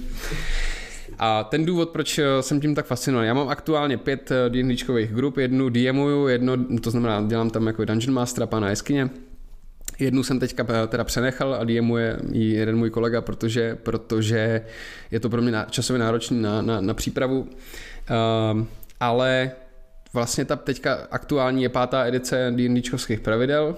Tam se stala jako skvělá věc, že vlastně oni to dělají když od roku prostě 70 něco a, a udělali vlastně víc než pět edic, což byly nějaký půlkový a tak. A, a v nějaký moment oni skoro zkrachovali, ta vlastně čtvrtá edice strašně trpěla tím, že to byla hrozná jako nerdovina, bylo tam strašně moc tabulek na to, abys udělal krok dopředu, tak si musel prostě to porovnat s pěti tabulkama. A oni skoro zkrachovali. A pak je koupilo Hasbro a řeklo, hele, vy jste ty dobrý nerdi, co umíte prostě vymýšlet ty světy a ten lore, prostě už okolo toho je jako obrovská komunita. A my jsme ty, který to umí udělat tak, aby to prostě pochopil i úplný jantar. Tak se spojily tyhle ty dva světy a vznikla pátá edice D&Dčka, který je prostě strašně jednoduchý na pochopení a to neznamená, že je primitivní. Jenom je zjednodušený na tu úroveň, abys prostě nebyl oběť jako většiných tabulek, ale fakt si to užil a zahrál. Je tam strašně obrovský důraz kladený na roleplay, takže vlastně velká část těch pravidel je o tvorbě té postavy, ale nejenom, nejenom jako o tom, že to je elf, prostě kouzelník, ale i o tom, co má třeba za vazby na ten svět, nebo jaký má flaws, jaký má, jaký má eh, jako chyby charakterový. Vlastně je to hodně podobný to, tomu principu, jak se vytváří třeba seriálový postavy, to flow jako je, je podobný. Takže najednou ty postavy, to není jenom jako bezejmený, bez, bez tvary, prostě uh, nějaký barbar, barbar, prostě trpaslík, ale, ale je to prostě někdo, kdo opravdu má, má jako hrozně barevný charakter a tvoří to hrozně zajímavý, zajímavý situace v té hře. A ten roleplay je jakoby jedna z vrstev, Další z vrstev je nějaký problem solving, typicky nějaký puzzles, nějaký, nějaký exploring, nebo, nebo musíš prostě někde vyřešit třeba nějakou komplikovanou situaci s nějakýma NPCčkama a třetí je kombat. Jsou takový tři základní vrstvy té hry. Každá grupa jakoby vyznává něco jiného. Um, já nejsem moc orientovaný na ten kombat, mám radši, mám radši ten exploring a ten, a ten roleplaying. No a ten důvod, proč to mám tak strašně rád, tak je vlastně to, je to, je to, je to nekonečná hra, princip není, nedá se to vyhrát jako deskovka, jako po té session, jako není žádný vítěz, žádný poražený, cílem je hrát a hrát co nejdíl. A, a je to prostě totální trénink kreativity, totální trénink efektivity, komunikace ve skupině. My v té jedné skupině máme pět hráčů a teď prostě je to pět jako silných, silných jako charakterů, tak jenom ty lidi se třeba musí nějak domluvit, prostě jak ty věci budou řešit. Um, nedá se to savenout a loadnout, takže prostě neseš, neseš, eh, neseš eh, vlastně konsekvence svého jednání, musíš ty věci dobře promyslet, tam nějaký resource management, máš nějaký počet hitpointů, nějaký počet spell slotů na den, jídla prostě a tak dále. Um, takže z tohohle hlediska je to prostě úplně fascinující a skvělý. Kupte si to, hrajte to. Um, je možnost do toho vlastně vplout absolutně úplně jednoduše, dá se koupit D&D Starter Set, je to taková krabice, kde je předpřipravený dobrodružství, zjednodušený pravidla, prostě asi na 20 stránek a předpřipravený charaktery, takže se to dá otevřít a začít hrát. Není to jak dřív, prostě dračí doupě, že člověk musel nejdřív půl roku jako číst, číst knížky, aby vůbec, aby vůbec jako pochopil, pochopil, o co jde. Takže takže si myslím za mě, že to je jako super, super směrem, kdybyste měli děti, se kterými byste to chtěli hrát, tak existují D&D for Little Adventures, takže je to ještě jako víc zjednodušený prostě pro děcka. Je to, je to super. Eh, je to, já jsem vlastně skoro téměř přestal hrát na počítačové hry, kterých jsem byl celoživotně velký fan, mám doma PS5, spoustu rozehraných her, ale, ale vlastně jsem zjistil, že ta relace je strašně jednosměrná, že to prostě máš hru, tu někdo vymyslel, ty, ty, ty, jako, ty jako musíš v rámci té hry prostě něco plnit. Je to zábava, je to z mého pohledu umělecký dílo, je to jako většina her, je to super, ale tady je ten social modul, máš tam další lidi, se kterými hraješ, možná jakoby neschody a teď je to i o tom, že hraješ třeba postavu, která má jiný charakter, než co seš ty, takže ty se musíš fakt jako vžít a řešit situace jako jinak, než by si je řešil normálně. Takže ti to úplně ti to jako změní perspektivu na spoustu problémů. Učíš se, je to vlastně trénink komunikace a to je, to je kurva základ úplně pro všechno. Jo. Kdokoliv kdo chce mít nějaký biznis, tak musí fakt umět dobře komunikovat. Takže, takže je to vlastně hmm, takový krom obyčejný trénink, ale zasazený jako do hrozně, do hrozně pěkných kulis prostě fantasy světa, eh, který je prostě strašně dobře vykreslený v rámci, v rámci teda těch pravidel. jo, to je úplně, úplně nadržený si vzít kostky Jo, já bych hrozně, já bych chtěl hrozně hrát, jakože, uh, no, jo, to, to je hrozně hustý. My máme moc rádi jako vlastně jak moc se tyhle věci, tyhle zkušenosti taky překládají do toho života. Máme rádi i koncept jako gamifikace, kdy najednou ty spoustu, spoustu těch věcí, které se naučíš v těch hrách, tak ty si můžeš přezlít jako principy do toho svého života a najednou si jako jakoby, co děláš v tom životě, jsi taky buildíš nějaký charakter, prostě máš nějaký zkušenostní body a tak dále a potom najednou se s některýma věcma v tom životě vlastně dá i líp uh, pracovat. Takže myslím, že to je úplně jako hustý vlastně, jako hustá věc, jakákoliv hra, ale D&Dčka asi musí být fakt zážitek. My jsme vždycky s kámošema eh, vydrželi, jako já nevím, prostě ta kampaň nikdy nevydržela moc dlouho, že jsme prostě u toho nebyli jsme konzistentní moc. Dá se teda se jako najít prostě skupiny v Praze nebo prostě v Česku a přidat se, nebo, nebo jsou to prostě party kámošů, kteří se takhle takhle sejdou? Um, já nevím. Hmm. Já jsem celoživotně orientovaný na to, že já jsem tvůr, tvůrce těch kmenů. Hmm. Uh, někdo, někdo je takový ten, co se přidá někam, já jsem víc takový ten, co, co ty lidi kolem sebe prostě otočí k, k nějaký myšlence, natchne jí, namotivuje takže prakticky téměř, uh, startoval to teda pro mě Jarda Konáš, který mě přizval do svý, do svý party, za což, mu, za, což, za což mu děkuju. Důležitý faktor je, že tam byl kluk, který eh, má s tím dlouholetý zkušenosti už od nějaký tři a půlkový um, edice, takže mi do toho dal jako hodně dobrý vhled, jak třeba ty jednotlivé situace řešit. A pak vlastně všechny ty ostatní, všechny ty ostatní grupy, které mám, tak už jsem si vždycky jako nějak vytvořil já. Uh, myslím si, že asi existuje nějaký diskuzní fórum, kde se, kde se to dá. Jinak uh, Jinak asi jako to nejlepší za mě, co může člověk udělat, je prostě natchnout pro to pár kámošů. Ono stačí málo, stačí, můžeš to hrát jako ve třech, možná je to lepší, než to hrát v osmi, jo? protože pak je hrozně důležitý, eh, pak je hrozně komplikovaný se sejít a vůbec se na něčem dohodnout, to udělat v týře nějaký progres. Kombat každý kolo trvá hrozně dlouho, když tam je 8 lidí. Takže klidně, klidně se dá začít ve třech, jeden DM, dva hráči a, a můžete začít hrát spolu, tak uh, najděte si třetího kámoše a začněte. Jinak, jinak nevím, já se moc nepohybuju vlastně v té v tý, v tý komunitě. Uh, asi jsou nějaký fora, jediný co tak uh, sleduju, sleduju Krotitele draků, což je taková česká critical role, hrajou svoji vymyšlenou kampaň, je to, je to prdel, je tam, jsou tam divadelní herci a scénáristi, takže to má docela, docela koule, ale to je tak celý, co, co o tom vím, jinak, jinak jsem spíš aktivní hráč než konzument. To je nějaká, nějaká součást, nějak, že bych jezdil na nějaký kony a to, to nejezdím. Uh, je něco, co bys ještě našim posluchačům chtěl sdělit, co tady třeba nezaznělo a co ti připadá důležitý? Tak důležité je cvičit a hrát D&Dčko. To uh, jinak, uh, jinak nevím. Vám chci asi říct, že je super, co děláte. Já to sleduju poměrně vlastně od začátku, eh, kdy to začínalo, takže jste se bavili vy dva spolu o různých tématech, tak, eh, tak eh, pokračujte v tom. Myslím, že jste v tom udělali nějaký docela dobrý, dobrý success, tak se na to nevyserte. A začněte hrát to D&Dčko. Vy už cvičíte, takže to máte pokrytý, tak ještě, ještě to D&Dčko. Moc díky. Ale moc děkujem a děkujem za fakt skvělý dvouhodinový rozhovor. A poslední otázka je, kde ti lidi můžou najít. Uh, každý ráno v 8 v gymu na nároce, uh, v létě občas u kohoutů, tam chodím rád v Karlíně hospoda u dvou kohoutů.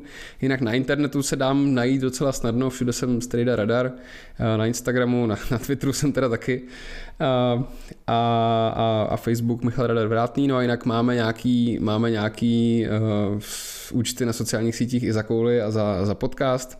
Železná koule nebo koulí podcast, tak tam nás, tam nás můžete najít, odebírat, sledovat. Snažíme se, jako u mě, na mých profilech eh, moc zajímavého kontentu není, dávám tam hlavně teda D&Dčko a triple cheese, ale jinak, jinak, jinak si myslím, že na, na podcastu a na kouli můžete narazit i na nějaký smysluplný, smysluplný informace, ze kterých si možná něco můžete i odníst. A kde se lidi můžou zapsat třeba, kdyby to zaujalo do nějakého online tréninku nebo, nebo něco takového? Online trénink, to s našima webama je to komplikovaný, máme čtyři teďka v tuhle chvíli, tak eh, můžete s náma trénovat online, je to digitální.železnákoule.cz a tam můžete přijít, zaregistrovat se, začít cvičit. A tam x programů, první 14 dní máte zadarmo, takže můžete zkusit a, a, a uvidět, jak to funguje. Máme taky hlavní web železnákoule.cz, tam, eh, tam je rozvrh lekcí teďka v našich třech vlastně pražských gymech. Máme eh, Národku, Holešovice a otvíráme za, nevím, teďka přesně 10 dní Strašnice. No a pak máme taky Amazing12.cz, Uh, třikrát ročně startujeme startujem takový tříměsíční intenzivní program, já jsem tady o tom už mluvil, to je vlastně Každý den s námi budete trénovat, dáme vám domácí úkoly, budete běhat, budete sprintovat, budete jíst, budete odpočívat, budete spát a, a budeme se prostě snažit společně udělat co největší progres za, za tři měsíce. Tak eh, v lednu někdy z kraje vždycky startuje ta, ta, ta zimní vlna, tak už teďka máme otevřený registrace na webu, takže, takže tam. To je skvělý, tak eh, moc děkujeme, že jsi přišel k nám na rozhovor. Já moc díky za pozvání, ať se daří, mějte se. Jo, no a taky děkujeme našim posluchačům, že jste, se, že jste se doposlouchali až sem, že jsme vám stáli za tu pozornost těch dvou hodin, myslím, že to opravdu stálo za to. A jestli vás baví, co děláme, můžete nás podpořit třeba sdílením tohle podcastu, ohodnocením na iTunes, my nás to pak vystřelí zase do uší a mozků jiných lidí, který pak můžeme rozstřelit. No a taky nás můžete podpořit na našem Piky, kam dáme exkluzivní kontenty, tam taky koule jsem koukal a uh, tam získáte třeba podcast o týden dřív a spoustu dalších bonusů, jako je třeba přístup do naší Discord komunity. Takže díky všem, kdo nás podporujete a těšíme se příště. Mějte se krásně a díky Radar za rozhovor. Děkuju, ahoj. Pro